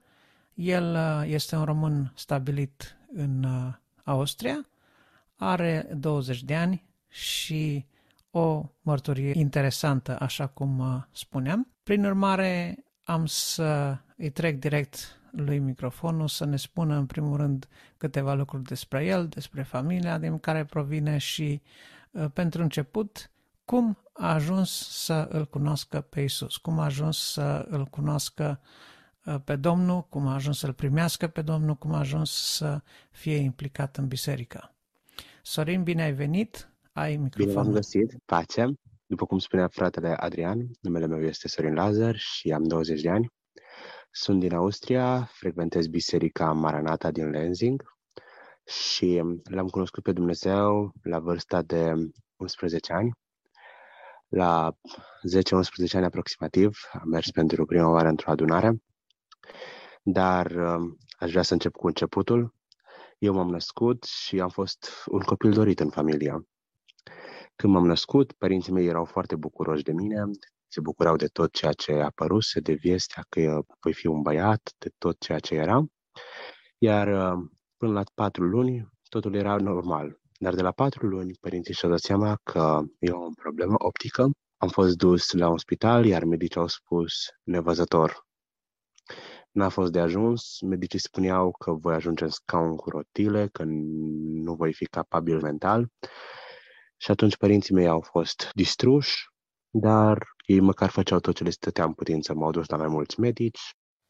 Era o problemă neurologică, să înțeleg. Nu doar au uh, suspectat toate aceste lucruri la pachet, probabil că era o problemă neurologică care a dus la orbire și care putea să ducă și la celelalte, mă gândesc. Presupun, nu știu. Ei uh, susțineau că nervul optic este total mort uh-huh. și de aceea credeau că mai mulți nervi cerebrali sunt morți. Dar totuși tu încă ai un rest de vedere micuț, dar este un rest de vedere. Deci, prin urmare, nervul optic nu este total rupt. Nu, nu este rupt, ci nu este dezvoltat. Am înțeles. Continuă. Apoi uh, am mers la medici, uh, hârtiile mele au fost trimise în mai multe părți ale Europei. Medicii au propus o operație. Părinții nu au vrut să o facă și nici eu nu am vrut, pentru că Operația consta în uh, o operație pe creier și spuneau că am 95% șanse să nebunesc sau să ajung într-un scaun cu rotile. De aceea am spus nu și părinții de asemenea. Totul a fost ok. Până la 10-11 ani m-am obișnuit cu asta, cu toate că adesea eram bagiocorit. Nu eram acceptat ca un copil normal și majoritatea mă judecau. Prietenii spuneau că, îmi cer scuze pentru cuvinte, de ce te plimbi pe stradă cu un handicapat? Sau mă judecau fără să mă cunoască. În afară de problema de vedere, mai ai alte handicapuri evidente, handicapuri fizice, vreau să zic? Nu. Nu. Dar ei considerau că am. Și atunci uh, am cunoscut un foarte bun prieten care m-a ajutat să mă integrez în multă societate. La 10-11 ani totul a fost ok, am obișnuit cu starea de sănătate, n-am mers la o școală normală, deoarece școala era foarte departe de mine și nu prea erau posibil. Nici la o școală de nevăzător n-ai fost? Nu, am învățat de acasă. Okay. Am avut câțiva profesori și ei mă ajutau practic voluntari. Am înțeles. Țin pe această cale să le și mulțumesc. Apoi, de la 11 ani, fratele meu a avut o durere de burtă. Eu sunt dintr-o familie cu patru membri, eu, fratele meu și părinții. M-au mers cu el de multe ori la spital, nu știu ce se întâmplă, nu știa nimic și cu toate acestea a aflat că are cancer. El avea 13 ani pe atunci. Hmm. El era, ca să zic așa, mâna ta dreaptă, însoțitorul tău, la ieșit afară sau la joacă sau la așa și el a ajuns să fie afectat de cancer până la urmă, să înțeleg. Da. Grozavă lovitură, dublă. Deci a mers la spital, i s-a făcut o operație, i s-a extras o tumoră de aproape 4 kg în stomac, el avea 52 pe atunci, la 13 ani, medicii i-au dat 5% șanse, a făcut 6 cure de chimioterapie și pot să spun că atunci părinții mei s-au apropiat de Dumnezeu. Maica mea era la spital, în oncologie, fratele meu, Apoi a ieșit afară pe stradă și a spus, Doamne, dacă existi și îmi vindeci copilul, eu mă pocăiesc. A fost prima jurință pe care a făcut în fața Domnului. Bineînțeles că s-a și ținut de ea, slava Domnului, și atunci m-am integrat cel mai mult în biserică, am ajuns să mă ocup cu corul bisericii. Prima oară am fost nici la biserică, nu prea am fost acceptat. Adică eram acceptat, dar majoritatea mă priveau cu milă. Și atât. Apoi... Acum, noi nu putem uh, schimba într-o zi sau uh, foarte rapid percepția oamenilor despre noi, Deși putem juca un rol, însă ceea ce cred în particular oamenii despre noi sau ceea ce uh, felul cum ne tratează, până la urmă, urmi, în primul și în primul rând e problema lor și eu n-am niciun stres despre ce gândește unul sau altul despre mine sau despre situația mea, așa cum nici pe el nu cred că îl doare capul ce cred eu despre el, nici pe mine n-ar trebui să-mi doară capul de ce cred alții despre mine pentru că sunt nevăzător. Ok, dacă iau părerile lor năstruși, ce, năstruși, ce îi privește, știi? Adică... Corect. Da. Și eu credeam așa, asta acum și eu cred. Doar că unui copil de 10-11 ani e greu să-i ceri asta. Da, când e perioada aia adolescenței, mai ales când de 10-11 ani deja începe încet, încet să se formeze personalitatea, identitatea de sine și simți nevoia de integrare, nevoia de acceptare și dacă nu, nu ești primit cu căldură și prețuit în mijlocul comunității, e foarte greu, într-adevăr. Și apoi uh, m-am integrat cu ajutorul Domnului, am stat în rugăciune, am stat mai aproape de Domnul, Apoi um, am ajuns să mă ocup cu copii, am primit o grupă de copii, eu fiind un copil care se ocupă cu alți copii. Uh-huh. După doi ani deja am fost uh, lider de tineret acolo, m-am ocupat cu tinerii. Toată perioada asta se întâmpla în Austria? În România. În România. Eu am, uh, eu din România sunt din județul Satu Mare, dintr-un sătuc mic și acolo... Acolo am, a început uh, treaba cu biserica. Uh-huh. Revenind la fratele meu pe scurt, a fost operat, șase chimioterapii, s-a vindecat, Dumnezeu l-a vindecat, uh-huh. apoi boala o recitivat, uh-huh. eu deja aveam 13 ani, iar el 15, nu a fost de ajuns că boala o recitivat, o recitivat într-un stadiu mult mai grav, avea la stomac, în, în picioare și în mâini, uh, tumori canceroase și era suspect și de leucemie. În tot timpul ăsta, eu aveam o bunică cu care pot să zic că da, mai făceam necesitățile, m-a ajutat cu mâncarea, cu toate astea. Nu e greu să vorbesc despre asta, dar între timp Dumnezeu a nebunit. Voia să se sinucidă, voia să mă ucidă. Nu a fost de ajuns, a avut o gangrenă, iar piciorul i-a fost amputat. Eu, nevăzător, fiind copil de 13 ani, mulți pe atunci se visează la prima fată, primul sărut, etc. Eu trebuia să am grijă de o femeie de 110 kg, semivăzător, să aștept medicii îl luau pe fratele meu spunând e posibil să fie ultima săptămână. înainte să fie fratele meu bolnav, părinții mei nu erau foarte bogați, dar nici sărași nu erau. Și, înainte, și în timpul în care fratele meu era atât de bolnav, mă gândeam dacă mâine am ce mânca sau pauză. Și a fost destul de greu. Totuși, la 14 ani aproximativ, am ajuns să-L iubesc pe Dumnezeu mult. Nu v-ați spus vreodată întrebarea, tu sau, nu știu, sau mama sau tata, dacă Dumnezeu ne iubește și dacă ce zic oamenii ăștia aici la biserică este într-adevăr așa cum este. Cum se face că Dumnezeu mi-a dat un, un băiat nevăzător și unul cu cancer și adică lucrurile astea sunt destul de greu de dicerat și înțelegi? Deci mulți poate că ar ridica pumnul împotriva la Dumnezeu la, la o fază de asta în loc să, să se înmoaie și să înceapă să-L urmeze pe, pe Dumnezeu sau să caute sprijin la Dumnezeu. Tocmai asta era și ideea, că am ajuns să-i spun te iubesc lui Dumnezeu, iar apoi când bunica mea i s-a amputat piciorul, după asta a fost și mai grav. Deja avea stări de delir, intra în come diabetice. Gândiți-vă, un copil de 13-14 ani care trebuia să-și trezească bunica din comă, să sune la salvare, să o pregătească. Nu a fost de ajuns, au ajuns să facă și dialize de trei ori pe săptămână, la 3-4 dimineața. Tot copilul de 13 ani trebuia să îmbrace. Nu mai erau alte rode să aibă grijă de ea. Ba da, dar... Oricum, a fost lăsate niște greutăți, aș zice, supradimensionate pe răspunderea ta.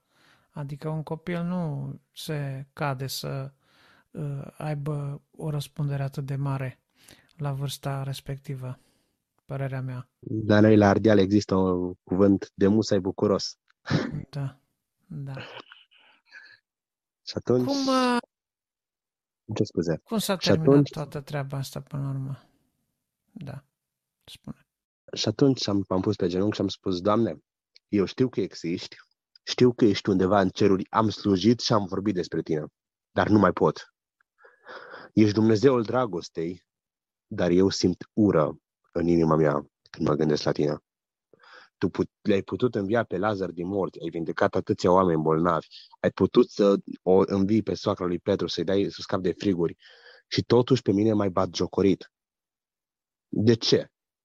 Cu ce am, ce am făcut? De ce meritam asta?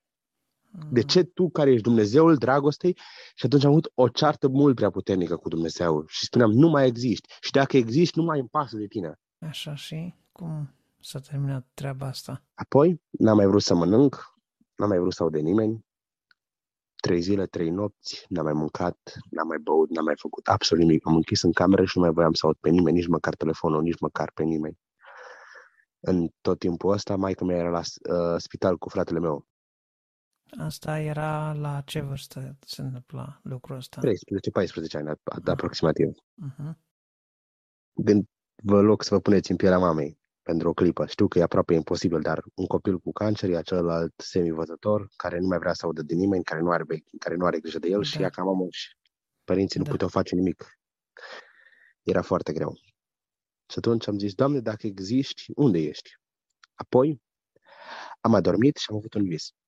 Se făcea că eram la biserică și mi-am dat seama că atunci eu chiar vedeam. Și când spun vedeam, mă refer nu doar imaginație, vedeam tot ce se întâmpla, adică scaunele, ce culoare aveau, tot, tot, tot. Uh, eu cât de cât eu văd culorile, dar nu, mă refer, nu sunt chiar total nevăzător. Îți văd în proporții de, nu știu, 30-40% văd. Dar vedeam mult prea detaliat toate lucrurile și tab- era în biserică un tablou cu o insulă și vedeam totul foarte clar. Uh-huh. Și atunci m-am pus pe genunchi și am spus, Doamne, ți mulțumesc că ești aici. Și atunci un om îmbrăcat în haine albe a apărut în față și a spus, da, sunt aici. Eu sunt Hristos, Fiul lui Dumnezeu, care a venit pentru tine. Mă arăt ție și poți să mă vezi pentru că ochii tăi nu au putut să vadă păcatul. Atunci am spus, Doamne, vreau să te întreb ceva și nu mai apucă să spun nimic, pentru că el m-a luat în brațe și și-a ridicat o cămașă. El era îmbrăcat în, într-o haină albă, de sus până jos, iar fața era radiantă. Zâmbea și avea un zâmbet adorabil. Atunci și-a ridicat cămașa sau haina respectivă și mi-a arătat semnele cuielor. Și a spus, astea sunt pentru tine, tinere. De ce te-am lăsat cu problemele acestea, te întrebi? Pentru că am vrut să te fac să înțelegi că te iubesc și am avut nevoie de oameni ca tine. Pentru că prea mulți oameni sunt sănătoși și nu slujesc. Și am avut nevoie de un copil bolnav care să stea la dispoziția lui Dumnezeu. Mm. Da, asta a fost vis. Da. Uh-huh. Dar uh, Interesant.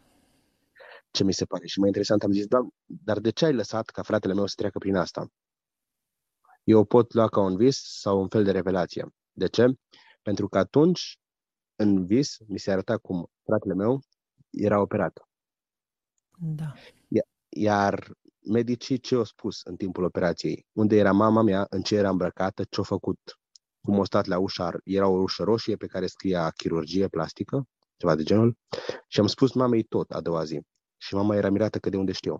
Și atunci el mi-a spus pentru că eu vreau ca prin voi, prin familia voastră, să îmi fac numele de slavă. Asta a fost vinerea. Alex sâmbătă teoretic trebuia să moară. Duminica medicii l-au dat acasă că nu mai găseau niciun ganglion. Și ea era plin de cancer. Nu, nu mai găseau niciun ganglion inflamat sau... Da, inflamabil. Și l-a dat acasă pentru că trebuia să aștepte până miercuri ca să facă alte analize. El trebuia să facă chimioterapia și nu mai a făcut chimioterapia. Deci, practic, uh, uh, cum s-ar zice, uh, tumorile care erau în jurul ganglionilor brusc au dispărut. Eu nu pot spune că au dispărut. Eu cred că Dumnezeu le-a vindecat. Da. Da. Și povestea fratele meu a apărut în ziar la Spitalul Oncologic din Cluj. Chiar și doamna doctor Cosnarovici, care acum a plecat dintre noi, știa de poveste și i-a spus, ea fiind de religie ortodoxă, i-a spus, tinere, chiar Dumnezeu te-a vindecat. După toate astea m-am apropiat foarte mult de Dumnezeu, iar acum sunt mult mai aproape decât oricând. Nu aș vrea să... Deci momentul revelației a fost un moment hotărător pentru, pentru tine, ca să spun așa, momentul visului ți-a schimbat viața și ție și fratelui tău și te-a repus pe calea credinței, ca să zic așa, în cel mai disperat moment al vieții tale. Da.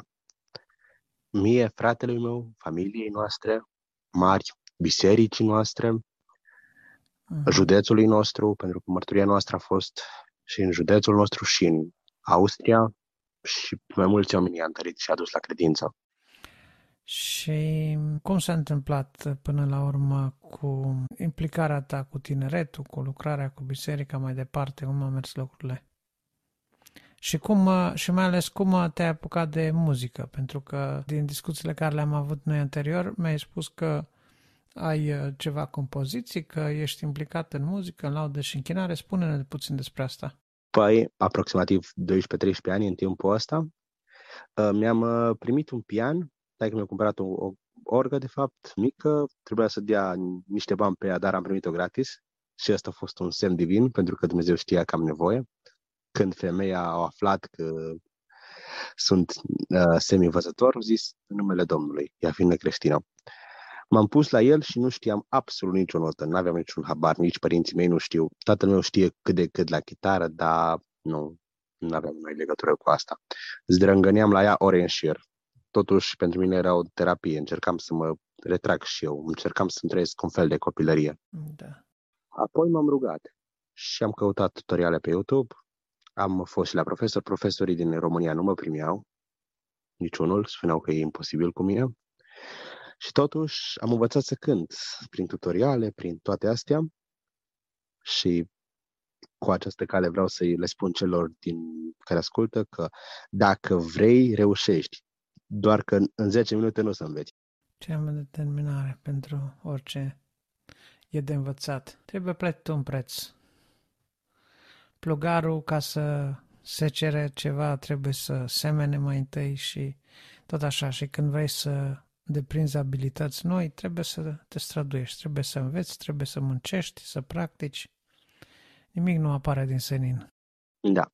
Și, cu alte cuvinte, toate abilitățile tale momentane care le ai în materie de cântare la pian sunt autodidacte, ca să zic așa. Da. Uh-huh. Datorită Domnului. Tot ce am e datorită Lui. Da. Da, și cu ce te ocupi la momentul de față? În biserică sunt lider de tineret la, în Austria. Uh-huh. E o biserică mai micuță, 60-70 de membri, plus lider de laudă și închinarea. Uh-huh. Drăguț. Și în viața de zi cu zi, ca profesie sau meserie, te-ai îndreptat spre ceva anume? Sau Da, încă acum vreau, ești să, student? Sau? acum vreau să mă apuc de cursuri în germană și mm, vreau să mă apuc uh, de cursuri de masior. Uh-huh. Acolo în Austria. Mhm. Uh-huh. Bravo, bravo, slavă Domnului. În concluzie, ce să zicem, încă o mărturie, încă o situație în care necazul, suferințele, tragediile, Dumnezeu le-a folosit uh, în înțelepciunea Lui, în atragerea, în împingerea oamenilor către decizia eternă, către decizia bună, către do- decizia dorită, și anume să se întoarcă la Dumnezeu cu pocăință. Unii sunt smulși prin suferință, prin durere. Eu am fost unul dintre cei care, tot în urma unei scuturări de acest gen, m-am întors uh, cu adevărat la Dumnezeu. Eu am uh, umblat uh, timp de câțiva ani în copilărie la biserică, dar abia la vârsta adolescenței, tot așa în urma unei situații cu o boală, cu operație, cu pierderea temporară a vederii, am hotărât că cu Dumnezeu nu e de joacă și că trebuie să iau foarte în serios relația cu El. Am, au trecut uh, peste 30 de ani de atunci și Dumnezeu știe mai bine în ce măsură l-am slujit sau cum l-am slujit sau uh, cum uh, m-am ținut de hotările de atunci. Însă con- concluzia asta este, Dumnezeu are căile Lui, pentru noi de multe ori uh, sunt neînțelese, pot fi dureroase, dar dacă din suferințele noastre ușoare de o clipă poate să ia ființă o proslăvire a lui Dumnezeu, Dumnezeu poate fi glorificat, atunci putem spune că merită aceste lucruri. Sau eu cel puțin pot spune că merită. Fiecare trebuie să spună lucrul ăsta în dreptul lui, la urma urmei, nu? Da. Ce aș vrea să spun e faptul că atunci când nu simți iubirea din, din partea lui Dumnezeu, să știi că Dumnezeu te iubește și mai mult. Da, da. În general, momentele când uh, te simți părăsit de oameni sunt momentele când Dumnezeu e cel mai aproape. da. Bine, uh, vrei să ne mai spui altceva legat de mărturie sau punem punct aici? Ce vreau să spun e atât. O copilărie tristă, o criză adolescenței, o maturizare rapidă, dar în toate acestea a fost iubirea lui Dumnezeu. Și în viața tuturor celor care ascultă vreau să se reverse din plin, mă rog, să se reverse din plin iubirea lui Dumnezeu. Vă Amin. mulțumesc tuturor că ne-ați ascultat. Da, și eu îți doresc uh, mult har și bucurie pe calea credinței. Mă rog, Domnule, să-ți dea înțelepciune. Ești tânăr, foarte tânăr chiar și viața asta înainte și nu numai viața aceasta pământească, dar viața de slujire, viața de lucrare. Să nu uiți niciodată că viața aceasta e scurtă, e trecătoare, e efemeră, nu e garantată nimănui pentru un număr de X zile și ceea ce contează cel mai mult este gândul veșniciei, adică El a pus în noi gândul veșniciei. Dacă nu suntem focusați pe eternitatea noastră cu Dumnezeu, foarte ușor putem să deviem, să deviem de la cale, să deviem uh, de la scopul pentru care Dumnezeu ne-a făcut sau ne-a creat. Așa că îți doresc un parcurs hotărât pe calea credinței și să stai, să rămâi aproape de Dumnezeu și să-i slujești cu dragoste, așa cum cred că i-ai uh, promis. Amin. Info Pro Lumina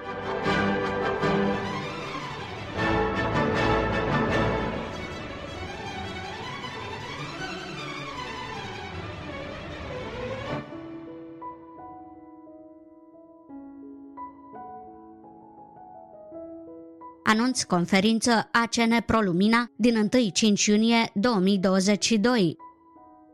Ne bucurăm să vă facem cunoscut faptul că dacă Dumnezeu îngăduie și ne va sprijini, vom avea o nouă întâlnire a nevăzătorilor în Vila Sântana din localitatea Sânt Martin, județul Bihor, între 1 și 5 iunie 2022. Pentru a beneficia de părtășie frățească, destindere și cunoaștere, ne-am gândit ca această întâlnire să fie de patru zile. Sejurul acesta va costa 600 de roni, adică 150 de roni pe zi, deci dumneavoastră veți plăti 3 zile, respectiv 450 de roni, o zi însă va fi subvenționată. Menționăm că persoanele care vor să rămână mai puțin de 4 zile își vor plăti integral zilele. De exemplu, dacă cineva va dori să rămână numai două sau trei zile, nu va beneficia de subvenție. Motoconferință Răscumpărarea adevărata valoare. Balanța dintre valorile efemere vis-a-vis de valorile eterne.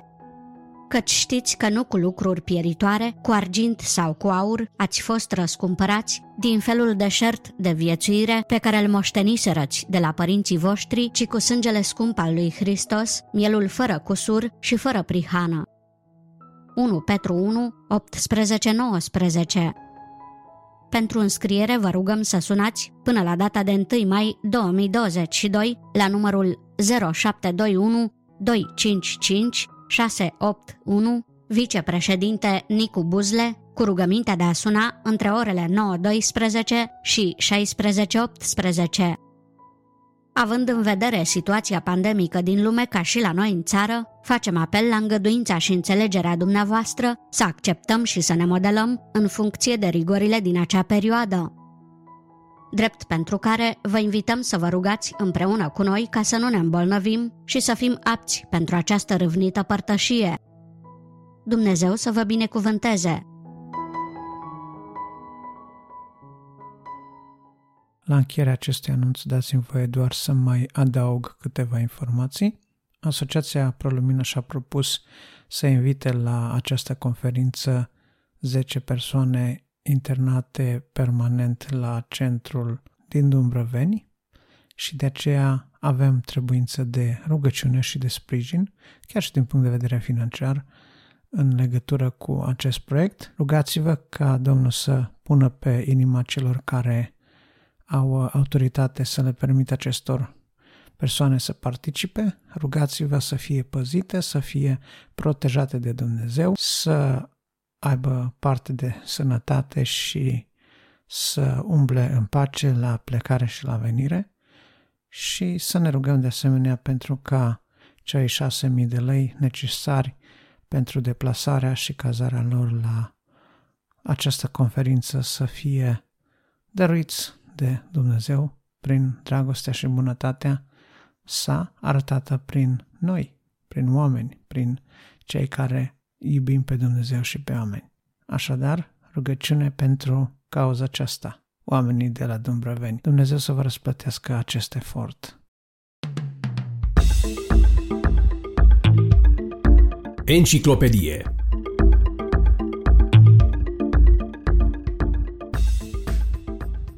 Ce este mai rău pentru un copil, conflictul cu prietenii sau cu familia?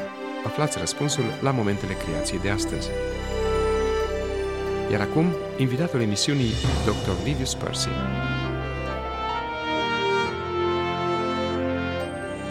În mod tradițional, familiile au fost considerate temelia oricărei societăți. Familia este cadrul dat de Dumnezeu omului, iar Biblia oferă învățături sănătoase pentru armonia relațiilor în cadrul familiei. Totuși, în ultimii ani a devenit o modă dintre psihologi să producă studii care să arate că părinții sunt neimportanți pentru creșterea și dezvoltarea copiilor. Un studiu făcut cu multă grijă în Republica Dominicană, o insulă din Marea Caraibelor, a scos în evidență indirect importanța familiei. Cercetătorii au măsurat concentrația de cortisol din saliva copiilor de pe insulă timp de mai mult de un deceniu. Concentrația cortisolului în salivă crește atunci când oamenii sunt supuși la stres. Concentrațiile ridicate de cortisol inhibă sistemul imunitar, încetinesc creșterea și tulbură alte funcții normale ale corpului. Cercetătorii nu numai că au măsurat concentrațiile de cortisol de mai multe ori pe zi, ci au și stat de vorbă cu copiii ca să afle ce se petrece în viața lor. Chiar și atunci când copiii se băteau unii cu alții, creșterea nivelului de cortisol era mică sau nesemnificativă. Dar atunci când interveneau tulburări în familie, nivelele de cortisol creșteau mult.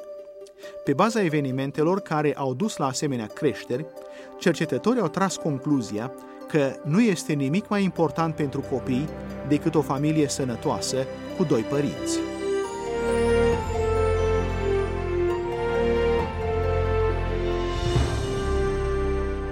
Studiul amintit contrazice alte cercetări care au declarat că părinții sunt irelevanți. De asemenea, studiul sprijină învățătura Bibliei care vorbește despre familia armonioasă cu mamă și tată iubitori care au copii ascultători de părinți. Dragi prieteni, fiți alături de noi și la următorul moment al creației care proclamă evidențe ale adevărului lui Dumnezeu. Să răspundem la o întrebare grea venită de la unul dintre dumneavoastră. În continuare, invitatul momentelor creației, Dr. Livius Percy. Cum explică evoluționiștii dezvoltarea masculilor și femelelor? Problema este că dacă primul mascul a fost produs prin mutații întâmplătoare, nu este probabil ca o femelă să fi fost produsă prin alte mutații întâmplătoare exact în același timp și în același loc. Ba mai mult, studii care au fost făcute arată că dacă ținem cont de tarele genetice sau erorile de copiere a informației genetice pe care le purtăm, nu este suficient doar un mascul și o femelă pentru a stabili o nouă populație de creaturi sexuate. Întrebarea este importantă și evoluționiștii au recunoscut că teoria lor nu are o explicație satisfăcătoare pentru modul în care s-au dezvoltat masculii și femelele. Un evoluționist a spus chiar că, deoarece evoluționiștii nu au o explicație credibilă, majoritatea manualelor ignoră complet întrebarea, deși este foarte evidentă. Dar evoluționiștii arată de asemenea că problema originii diferențierii sexuale este chiar și mai dificilă decât am spus mai înainte. Ei recunosc acum că studiile lor arată că dacă organismele ar fi evoluat progresiv, cele care se reproduc sexuat ar fi în dezavantaj.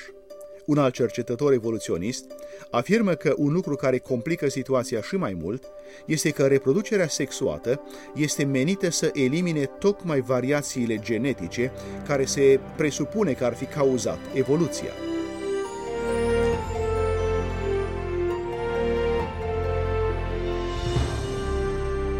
Este greu de înțeles cum ar putea spune cineva că evoluția oferă o explicație mai bună a originii vieții decât istoria biblică. Dar pentru a afla mai multe dovezi cu privire la adevărul biblic al creației, vă invit, dragi prieteni, să fiți alături de noi și la următoarea întâlnire. Sunt Radu Mureșan, la revedere! Documentar Pace vouă tuturor! Oricine ați fi și oriunde v-ați afla. Sunt Grigore Frișan și vă prezint rubrica documentar a revistei Lumina Vieții, revista audio a Asociației Creștinilor Nevăzători Pro Lumina. Pentru ediția curentă v-am pregătit câteva materiale informative preluate de la Alfa Omega TV. Audiție plăcută! Binecuvântat să fie Dumnezeu al cărui cuvânt de viață. Amin.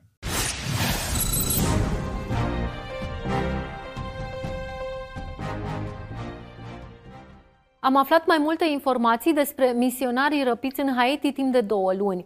O persoană necunoscută a plătit banii ceruți de răpitori, însă aceștia nu s-au ținut de cuvânt și au dat drumul doar la trei dintre cei răpiți. Cu câteva săptămâni mai târziu, într-o noapte, cei 12 ostatici rămași în captivitate au reușit să evadeze. Christian Aid Ministries a publicat detaliile privind întoarcerea lor și, așa cum ne va spune Mark Martin, totul a început cu o înregistrare video făcută de echipa care a cântat cântece de laudă cu ocazia eliberării lor.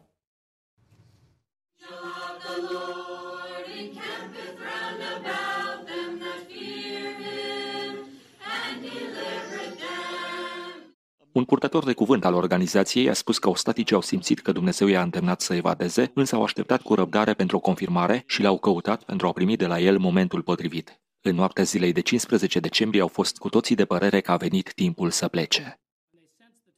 Când au simțit că a venit timpul, au găsit o cale să deschidă ușa care fusese încuiată și blocată. Au mers fără zgomot pe cărarea pe care au ales-o și au părăsit repede locul unde au fost ținuți ostatici, în ciuda faptului că în apropiere erau mulți gardieni. În depărtare au văzut conturul unui munte pe care l-au recunoscut și pe care îl identificaseră în zilele precedente. Ei au identificat acest punct de referință în prealabil și au știut că acea e direcția spre care trebuie să se deplaseze. Ei s-au mai ghidat și după stele în timpul călătoriei lor, care a avut loc noaptea, deplasându-se spre un loc sigur. Din grup făcea parte și un bebeluș de 10 luni, un copil de 3 ani, doi adolescenți și 8 adulți. Ei au mers ore întregi prin pădure, printre tufișuri și mărăciniși. Din când în când se opreau să îi ceară înturare lui Dumnezeu. Când a răsărit soarele, au întâlnit pe cineva care i-a ajutat să ceară ajutor prin telefon și să se întoarcă la casa de oaspeți a organizației. Misionarii i-au iertat pe cei care i-au răpit și se roagă ca ei să ajungă să-L cunoască pe Domnul. Alfa,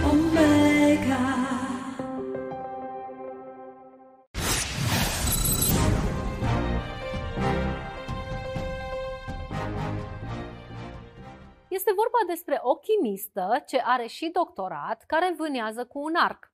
În timp ce era însărcinată, a ucis un urs. Jennifer Hoyt Lally s-a mai confruntat și cu alte probleme serioase de sănătate, însă, așa cum spune ea, Dumnezeu a vindecat trupul și sufletul ei prin vânătoare, rugăciune și mâncare sănătoasă. Iată povestea ei unică.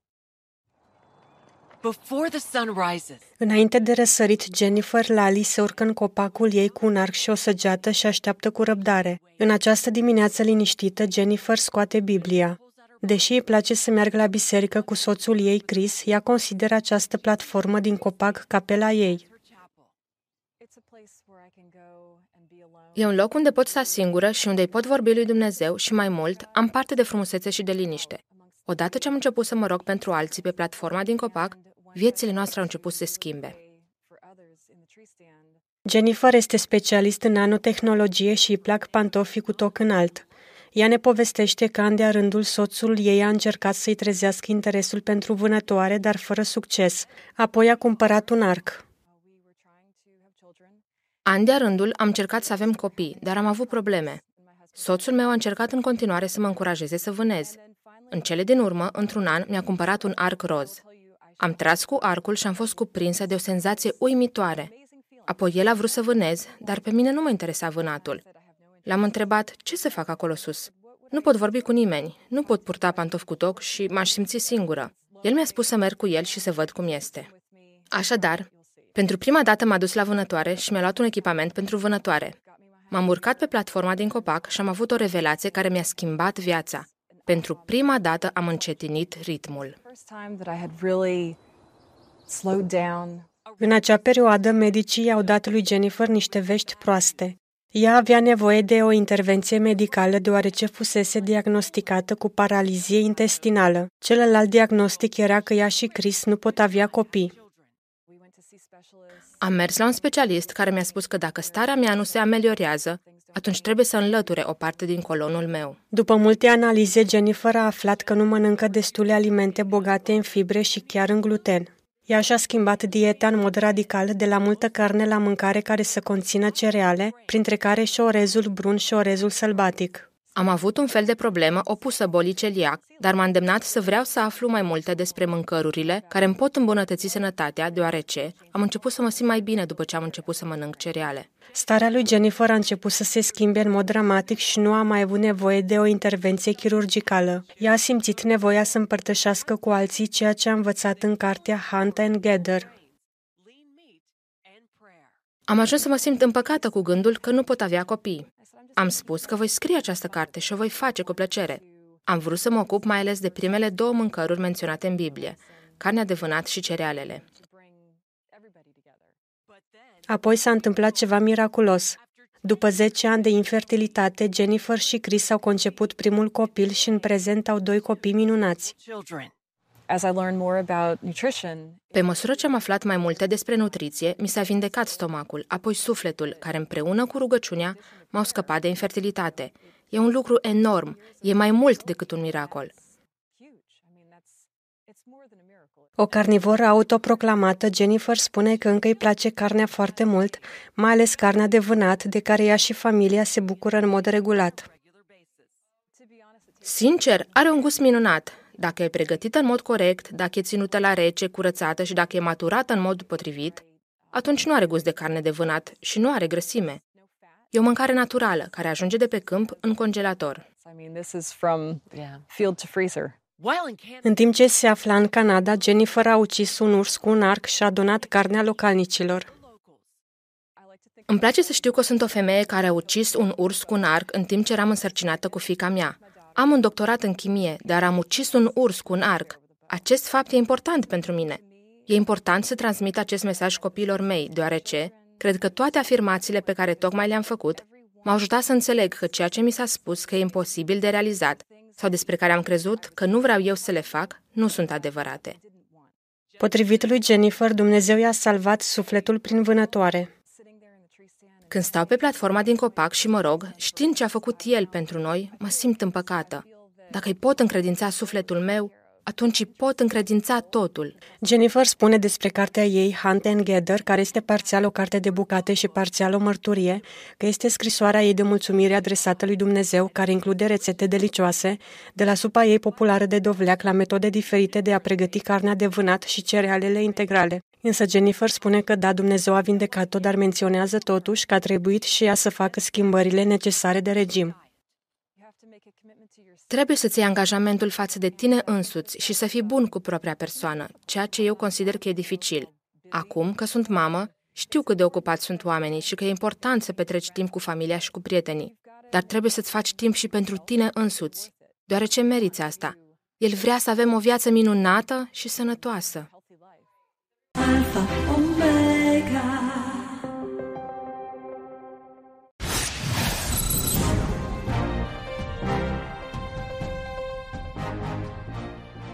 Bun venit la această ediție a emisiunii Mapamont Creștin. Un vis de la Dumnezeu l-a inspirat pe Gustavo Banda să formeze o biserică mică în orașul Tijuana din Mexic. El și soția sa nu și-au imaginat niciodată că biserica va deveni un refugiu pentru zeci de mii de migranți care caută libertate în America. Însă exact asta s-a întâmplat. George Thomas de la CBN vă va povesti această întâmplare uimitoare. La 10 km de Tijuana și aproape de granița cu SUA se află unul dintre cele mai sărace cartiere ale orașului. Această zonă se află la periferia orașului. Nu este foarte cunoscută și puțin vor să vină aici.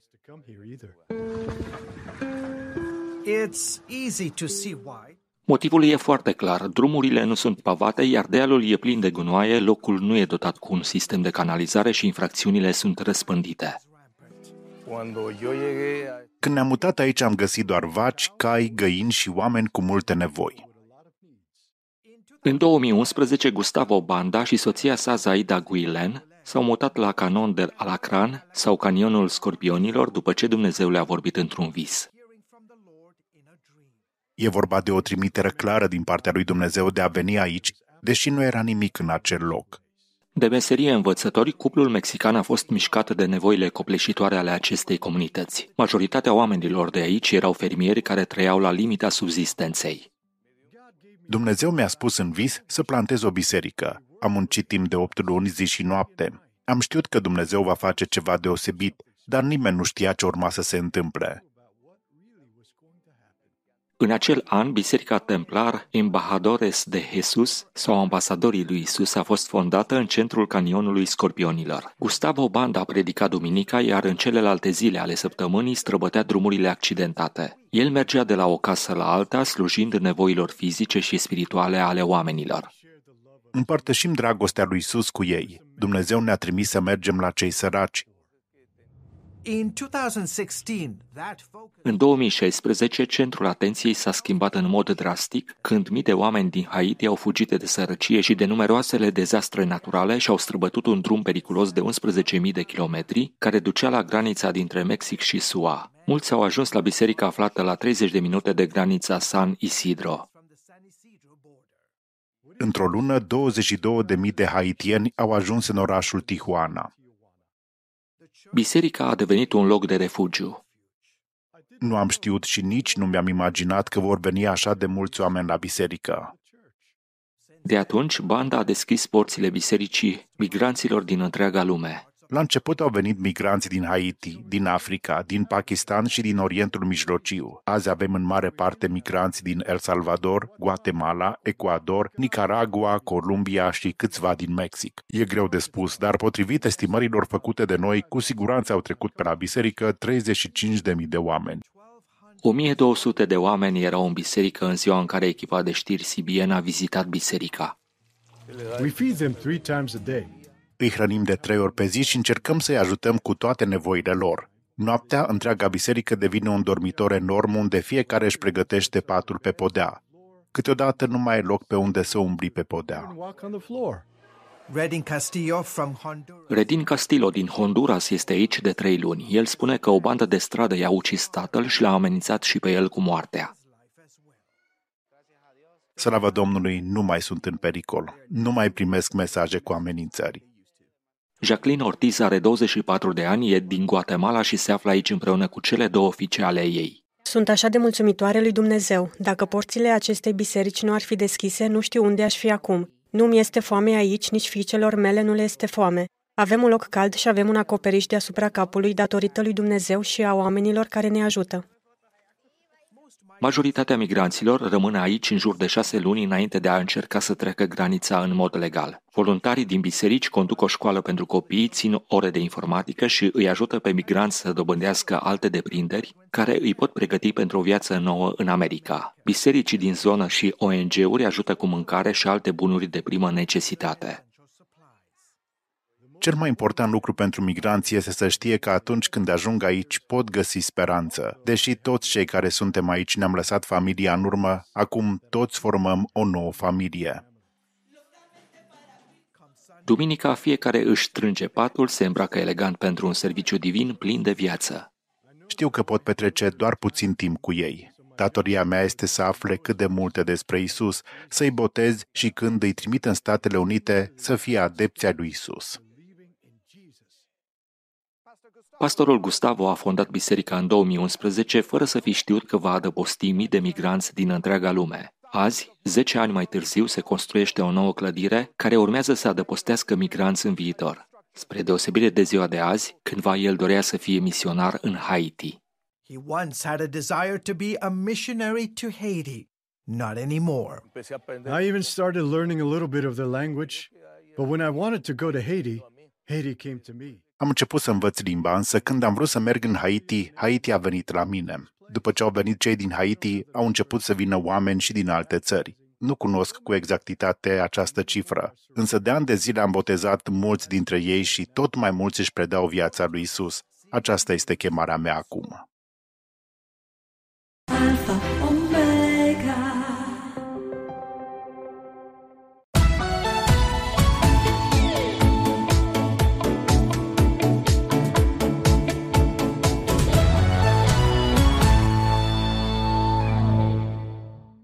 Una dintre principalele binecuvântări cântate la sinagogă era binecuvântarea aronică. Haideți să o ascultăm și noi cântată în limba ebraică, dar și recitată în limba română. Una dintre principalele binecuvântări care erau rostite la sinagogă este binecuvântarea aronică care se găsește în numeri capitolul 6 de la 24 la 26. Vă o prezentăm și noi cântată în limba ebraică și apoi recitată în limba română. Ivarechecha Adonai veishmerecha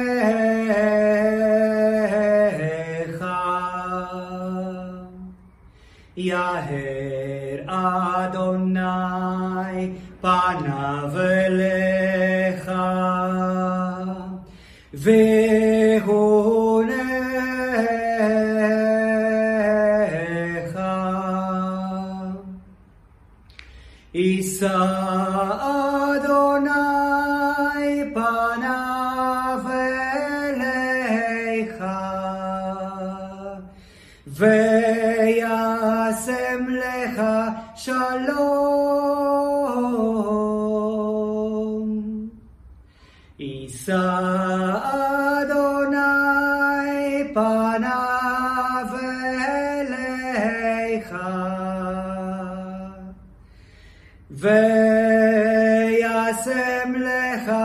shalom.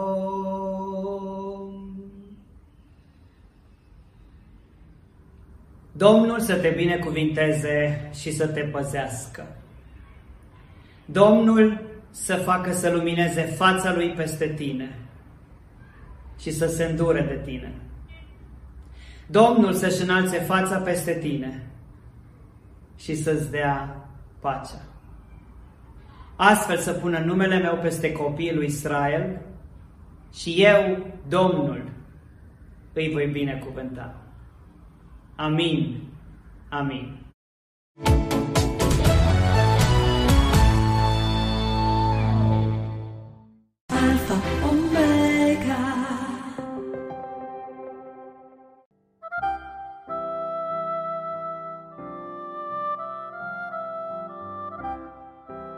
Gânduri pe portativ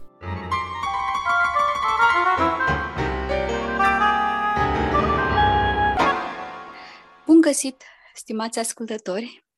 Sunt Rodica Pelinel și la rubrica Gânduri pe portativ ne vom întâlni astăzi cu o persoană de excepție despre care personal nu am auzit până acum pentru că nu prea stau în fața televizorului, dar despre care mulți dintre dumneavoastră poate că ați auzit, iar pentru cei care nu ați auzit, uh, cred că va fi o surpriză extrem de plăcută să-l cunoașteți. Bine ai venit între noi, Alex, și te rugăm frumos să ne vorbești despre tine. Cine ești? Ce faci? Și poate ne spui de ce ești tu așa de excepțional și de fenomenal? Bun găsit, mulțumesc pentru invitație. Uh, apropo de ideea cu televizorul, nu știu, în general stau cam prost la capitolul ăsta, promovare sau prezență online, mai bine zis. Uh, sunt originar din Suceava și, nu știu, probabil excepția o constitu- constituită din două lucruri. Unul, că fac muzică și doi, că sunt nevăzător. Probabil la, și la asta s-ar referi că unele lucruri le fac diferit. Uh, sunt absolvent de conservator, mai exact de compoziție muzicală clasică, însă un lucru inedit e că eu n-am fost expus spre muzica clasică de mic, în liceu de muzică am făcut doar în ciclul liceu, adică clasele 9, 12, anul dintre 9 până între 12, deci clasele 9, 12, nu cum ar începe mulți colegi de mei din, sau cum am început de fapt cu mulți colegi de mei din întâia. Uh, deci la mine prim, primele, cum să le zic, tangențe sau primele preocupări în sensul ăsta a fost mai exact pe partea asta de folclor, eu având și în familie un unchi care cântă la mai multe instrumente tradiționale, cum ar fi fluier sau caval. Uh, da, și cam de acolo a început. Evident, a început cu fluier, de fapt, uh, ci cu orgă, însă profesorul de da, profesorul de orga, observând înclinațiile sau nu știu, faptul ăsta că cochetam și cu instrumentele de suflat, m-a îndrumat mai mult spre partea asta, care cred că nu știu, mi se potrivește și mai, și mai bine. Da, deci probabil cam asta în câteva cuvinte. Eventual da. formulat, nu știu, vedem. Da, eu aș spune despre Alex, um, deci este vorba despre Alex Kozaciuc, dacă zic bine. Da, e bine um, că de obicei să mai înțelegi și Kazaciuc sau alte... E o proveniență asta ucraineană care un pic de uh, bătăi de cap. Um, într-un anumit context, um, când a fost vorba despre Alex, cineva a făcut afirmația despre Alex spunând fenomenul Alex Kozaciuc. Atunci m-am dus și eu repede și m-am uitat uh, pe internet să văd despre cine este vorba. De ce îi se spune lui Alex fenomenul Alex Kozaciuc? Și unul din răspunsurile pe care le-am uh, găsit eu, cel puțin, a fost acela că Alex cântă la 16 instrumente pe atunci, când a fost uh, făcut acel reportaj. Alex, s-au mai mulțit numărul instrumentelor? Sau ai rămas tot la 16? Nu s-au mulțit, dar odată cu maturizarea, dacă pot să mă consider matur, uh, mi-am dat seama că sună un pic așa, poate prea pompos și de obicei lumea când mă întreabă, ok, cu ce te ocupi, la ce cânti, răspunsul în general e uh, la mai multe instrumente de suflat și exemplifică efectiv, clarinet, saxofon, fluier, caval, cimpoi. Da, sunt 16, dar cele mai multe sunt înrudite. Uh, asta pe de parte, pe de alta evit să zic numărul ăsta pentru că nu consider că performez la toate și atunci le scot în, în le menționez pe alea pe care zic eu că sunt mai sigur. Dar da, sunt, încă sunt 16. Dar uh, instrumentele cu coarde constituie pentru tine o tentație să te apuci și de ele, știu eu. O chitară, o, o chitară o... bas. Am, am acasă și chitară, am și vioară. Uh, da, cum ziceam, nu, aia chiar nu știu cum să zic, joaca mea sau relaxarea mea sau nu, nu performez nici piese așa concrete, nu știu dacă pot să zic că aș cânta. Dar da, am... Uh, da, și cred că constituie, cred că cel mai puțin uh, nu știu, constituie poate din toate instrumentele factorul sau atracția cea mai mică, nu... În, cam așa s-ar, s-ar și situa. Instrumente de suflat, pe urmă cu clape, adică pian, și clape. acordeon, mm-hmm. și pe urmă corzile. De unde ți se trage, de fapt, pasiunea pentru muzică? Ai vorbit despre acel unchi al tău. A avut vreo influență asupra formării tale? Păi, influența mai întâi consta în faptul că de fiecare dată când mergeam, cam asta era prima tentație. Erau, erau fluierele pe care le avea și alte instrumente. Pe urmă, sigur, ne mai vorbim de repertoriu și, mă rog, repertoriu, de piesele pe care le-am învățat și stil Asculți interpretativ, muzică? dacă se poate, dacă se poate vorbi. Asculți uh, muzică populară, folclor, așa, îți place să-l și asculți, nu numai să-l cânti? Evident și consider că doinele sunt apropiate cel mai tare de sufletul meu, pentru că după părerea mea nu ești constrâns mai deloc. E un caracter improvizatoric mm-hmm. foarte Așa dezvoltat este. și mare. Da, cum ziceam, eu când eram mic am în genul ăsta mă învârteam, ca să zic așa, sau mă ascultam. Pe urmă, din liceu am început să mai deschid orizonturile și spre muzica clasică, jazz.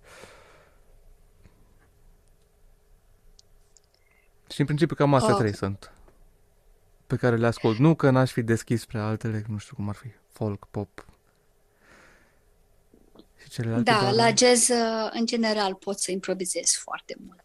Deci este, mm, din punctul meu de vedere, uh, zona în care efectiv uh, te descarci, te deschizi, te mm, întinzi cel mai mult ca apoi să revii de unde ai plecat. Nu știu cum să definesc jazzul, dar într-adevăr are ceva improvizația și joaca. Da, asta uh, e fantastic că nu e nimic planificat. E cum se mai zice în engleză, jamming, efectiv, se adună mai mulți muzicieni la oaltă și dar neavând neapărat ceva planificat. Da. Totul e în caracter improvizatoric, uh, da. Uh, se spune că în spatele unui om mare, un om care se realizează, stă o femeie puternică. Am putea spune despre mama ta că este acea femeie puternică? Uh, care te-a susținut. Și de, da, și de Acum, da, mama în general a fost în spate, dar până la urmă cred că întreaga familie, de ce nu? Consider că, da, dacă ai bază în cei de Ideea este că acasă... pe Facebook uh, am văzut, uh, un pic am răspăit Facebook-ul să văd ce postezi. Da, și eu nu prea postez, era, eu în general ești, sunt etichetat și foarte des mă etichetează ea, dar nu numai.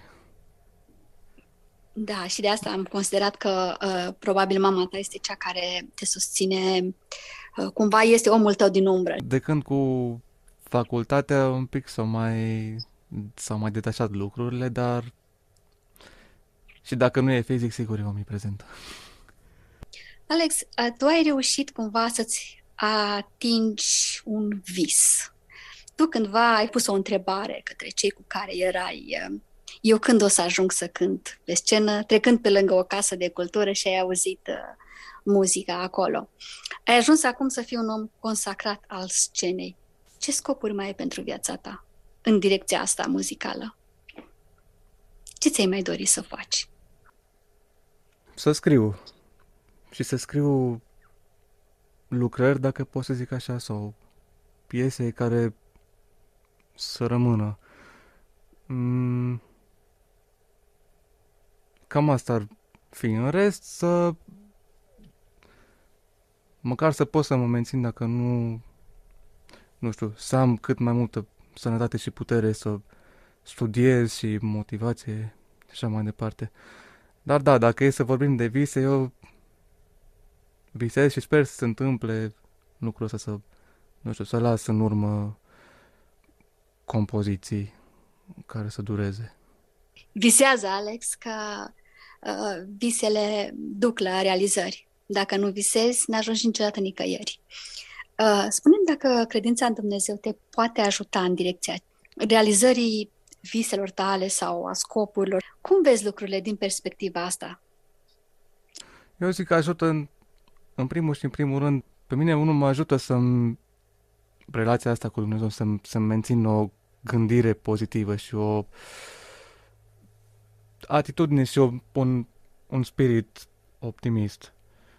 Pe urmă, la restul zic că vine la sine. Nu am o relație de genul să mă rog lui Dumnezeu să, nu știu, să mă ajute în ce știu ce privințe sau să nu știu ce lucruri să-mi dăruiască sau așa mai departe. Uh-huh, în general, uh-huh. pornesc de la ideea că trebuie să-i mulțumesc și da, așa consider că pe calea asta se, se realizează mult, poate mult mai multe decât dacă vii cu dolianțe sau... Da, înțeleg ce. ce spui. Da. Dar muzica ta poate fi considerată ca o ofrandă adusă lui Dumnezeu? Poți să o ieși și așa? Da, Te-ai revin la ce ziceam și înainte și zic că au mai zis și alții de doine. Doina poți să o iei, dacă e să ne referim pe partea asta de folclor, poți să o iei inclusiv ca și ca o rugăciune spre Dumnezeu, pentru că da, până la urmă ești tu și cu Dumnezeu, dacă să punem așa. Plus, prin preocupările pe care le-am mai avut bine, că nu s-au cântat încă, sper să cânte și de acum și aranjamente corale pe care le-am făcut. Indiferent că vorbim, nu știu, ori de colinde sau... Uh, cred că ceea ce îți dă Dumnezeu uh, nu rămâne acolo undeva uitat, dacă știi să-l scoți la lumină și dacă ai oportunitățile de care ai nevoie, știi? Uh, pentru că și asta este un, uh, un dar pe care tu l-ai primit, să poți să cânți și să-ți dorești să lași ceva în urmă din ceea ce uh, știi tu să faci. Și probabil că îți dorești să o faci cât mai bine cu putință. Absolut, Alex, tot timpul sperăm, da. Da. Ce mai putea tu să ne spui despre proiectele tale? Ce mai faci? întrebare. În general, acum de când cu contextul ăsta cu pandemia, cum lucrăm de acasă, uh, de acum mă încerc să mă acces și pe munca asta de home studio. Spre rușinea mea încă n-am făcut nimic pentru mine, zic încă poate o să urmeze. În general am ce am mai lucrat a fost pentru alții. Dar da, momentan cam asta e contextul. Eu nu, eu nu cred că ai lucrat numai pentru alții, Alex. Pentru că toate ah, lucrurile astea, în, la da, un moment dat, e cu efect de bumerang. Adică, Exact, nu? și, și tu ai, adică, inevitabil acumulezi și experiență și... Sigur că da. Cum se mai zice că dacă trimiți, ți se întoarce. Și uh, pe partea asta de a preda muzică, ai ceva în vedere? Ai vrea să faci asta? Eu inițial am zis că încerc. Eu, profesorul de muzică, îl văd ceva mai ludic, mai extrovertit, comunicativ, uh, calități pe care eu unul nu le văd la mine uh, și din cauza asta nu prea m-am avântat în direcția asta. Am zis că o să încerc. Nu zic un nu categoric, prefer mai întâi să încerc uh, și cine știe, probabil dacă chiar o să apară satisfacție în sensul ăsta, eventual să, să continui. Dar din cauza asta eu nu m-am avântat, că nu, eu lucrurile astea nu le văd la mine și momentan nici nu mi s-a zis că... Adică cam toți care au făcut recomandarea asta cumva aveau în vedere poate bagajul de cunoștințe, dar eu nu cred că e suficient numai atâta. Uh, da, sunt de acord. Trebuie să știi să transmiți o informație, să ai cum, să te ajute felul tău de a fi. Este adevărat ceea ce spui. Exact, felul tău de a fi. Dar, care... pe de altă parte, și mă gândesc și la... destul de bine, Alex. Și, și la profesorii mei, unii, cel puțin unii din ei, care efectiv, prin felul de a fi, și îți dai seama că are, e inzesat în sensul ăsta. Nu știu dacă la mine se observă încă. Alex, eu îți mulțumesc frumos că ne-ai onorat cu prezența ta și cu timpul tău la uh, această rubrică a revistei. Da, și mulțumesc, sper să fi fost de bun augur. Uh, cred. Nimic nu-i la întâmplare. Și tot ceea ce facem, uh, dacă facem cu bună credință, cu siguranță că aduce un folos cuiva, cândva. Un folos uh, necontabilizat și la care nici nu ne-am gândit vreodată. Așa să fie.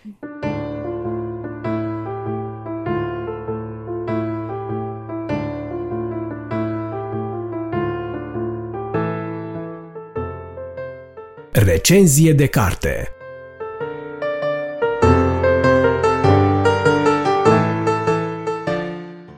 Bun găsit, dragi ascultători! Eu sunt Bogdan Suciu și în cele ce urmează am bucuria să revin în atenția dumneavoastră, adresându-vă o nouă invitație la lectură sub forma unei recenzii de carte creștină. Autorul pe care vreau să vi-l propun prelectură în cele ce urmează, este Chris Fabri, un scriitor din Statele Unite ale Americii, un scriitor creștin, care a semnat de-a lungul vremii peste 70 de titluri, cărți dedicate atât copiilor cât și adulților. Temele ce apar cu recurență în scrierile lui cărți Fabri sunt după cum urmează.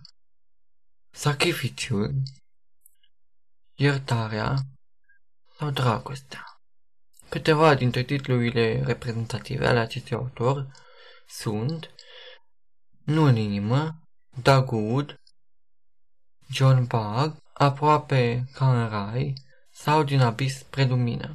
Sunt doar câteva dintre titlurile care compun, așa cum menționam, o listă mult mai lungă a cărților pe care Chris Fabri le-a scris. În cele ce urmează, cartea despre care ați vrea să împărtășesc mai multe gânduri este aproape ca în rai. O poveste impresionantă, o poveste care, întâlnesc să spun, va ajunge la sufletele dumneavoastră și care se desfășoară pe două planuri narrative. Primul plan este acela al lui Billy Alman. Billy este un uh, tânăr a cărui viață este urmărită în evoluția sa în perioada copilăriei și până în vremea maturității.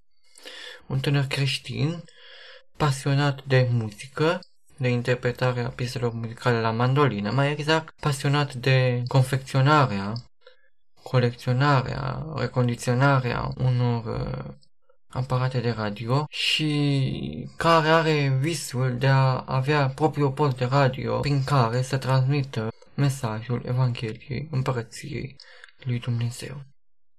Însă lucrurile nu par să se lege în viața lui Billy. După sfârșitul tragic al părinților, a reușit pentru o vreme să lucreze la un pod de radio, dar a fost concediat ulterior. După multe eforturi, a reușit să deschide propriul pod de radio, dar acesta nu se bucura nici pe de-o parte de o audiență bogată sau de vreun succes răsunător. Mai mult decât atât, nici în plan relațional nu uh, pare a reuși Billy să se realizeze. Cu toate că există o, o tânără care își dorește să se apropie de el, Billy Alman este rezervat, o rezervă, o reticență ce are la bază o traumă, spre care nu am împărtășit niciodată nimănui. Cel de-al doilea plan narrativ este cel al îngerului Malachi, trimis să îl observe și să îl însoțească, să îl ajute pe Billy în anumite momente ale vieții sale. Departe de a fi entuziasmat de această misiune, Malachi se conformează poruncii primite. Totuși, observând cum elementele ce compun viața lui Billy se așează, Malachi este martorul maestriei cu care cel prea înalt își pune în aplicare planul său și dă semnificație unor oameni, unor existențe care, la prima vedere, nu par a fi de impact, nu par a fi vizibile, nu par a fi uh, remarcabile, dar totuși, cel prea înalt, iată, dă semnificația sa și are planul său cu și cu acest fel de oameni.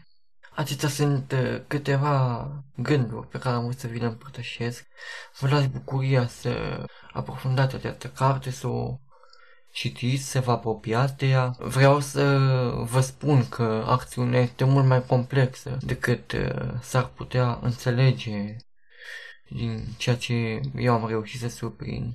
Am încredere că vă va plăcea această carte, am încredere că va atinge o coardă sensibilă a sufletului dumneavoastră, așa cum a fost și pentru mine. Iar înainte de a încheia, aș vrea să vă transmit un gând de final. Un gând preluat de pe paginile cărții, dintr-un moment în care Billy Alman răspunde unei întrebări. Care este sensul vieții? este întrebat Billy. Și spune, viața este un cântec, un cântec lung, pe care fiecare îl cântăm așa cum știm, așa cum putem.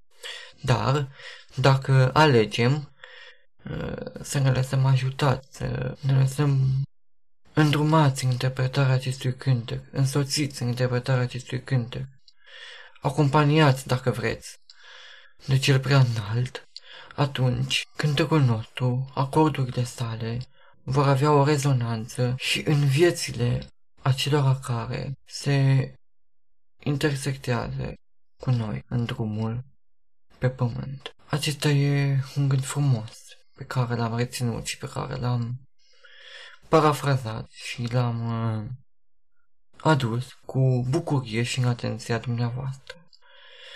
În speranța că veți accepta invitația la lectură, închei cu mențiunea că această carte aproape de aproape ca în rai, scrisă de Chris Fabri,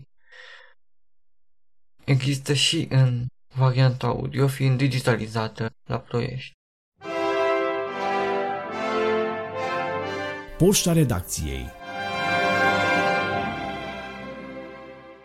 Așadar, iată-ne ajuns și la finalul acestui număr, dragi ascultători.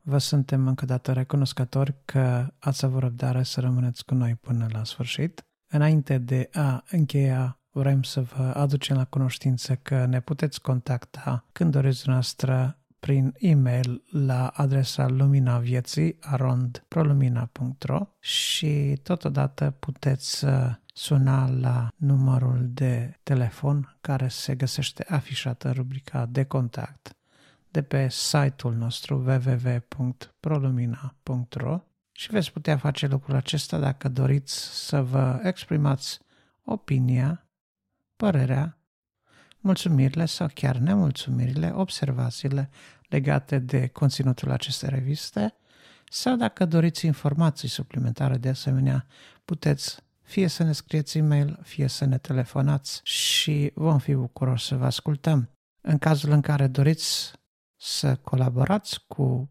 ProLumina la realizarea acestei reviste, de asemenea vă suntem uh, recunoscători și dacă vom considera că materialul sau conținutul pe care vreți să-l propuneți este potrivit pentru revistă, vă vom menționa, vom publica la momentul uh, potrivit acel material, bineînțeles nu înainte de a anunța alăturarea noastră la colectivul redacțional. Reamintim că la cerere putem trimite o copie a revistei pe CD pentru cei care nu au nicio altă formă de acces la internetul pentru a asculta revista Lumina Vieții sub formă de podcast. De asemenea, țin să amintesc că Lumina Vieții se poate găsi în orice aplicație de podcast de pe telefonul dumneavoastră, fie pe Android, fie pe iPhone, iPad. De asemenea, dacă nu aveți o aplicație de ascultare a podcastului pe telefonul dumneavoastră, puteți asculta de asemenea înregistrarea audio direct pe website-ul nostru www.prolumina.ro Înainte de a încheia, vrem să facem un apel pentru sprijinul dumneavoastră în rugăciune, pentru că avem nevoie de rugăciune pentru a continua această lucrare minunată a revistei. Iar dacă doriți să, să sprijiniți și financiar asociația, de asemenea pe website, la pagina donații, veți găsi informațiile necesare pentru a face acest lucru. În speranța că v-am putut fi de folos și că ați petrecut un timp folositor sufletului, un timp uh, binefăcător pentru dumneavoastră, în speranța că Dumnezeu v-a atins prin mesajele promovate în această revistă, vă dorim în continuare multă sănătate, toate cele bune și să ne reauzim cu drag luna viitoare, dacă va voi Dumnezeu.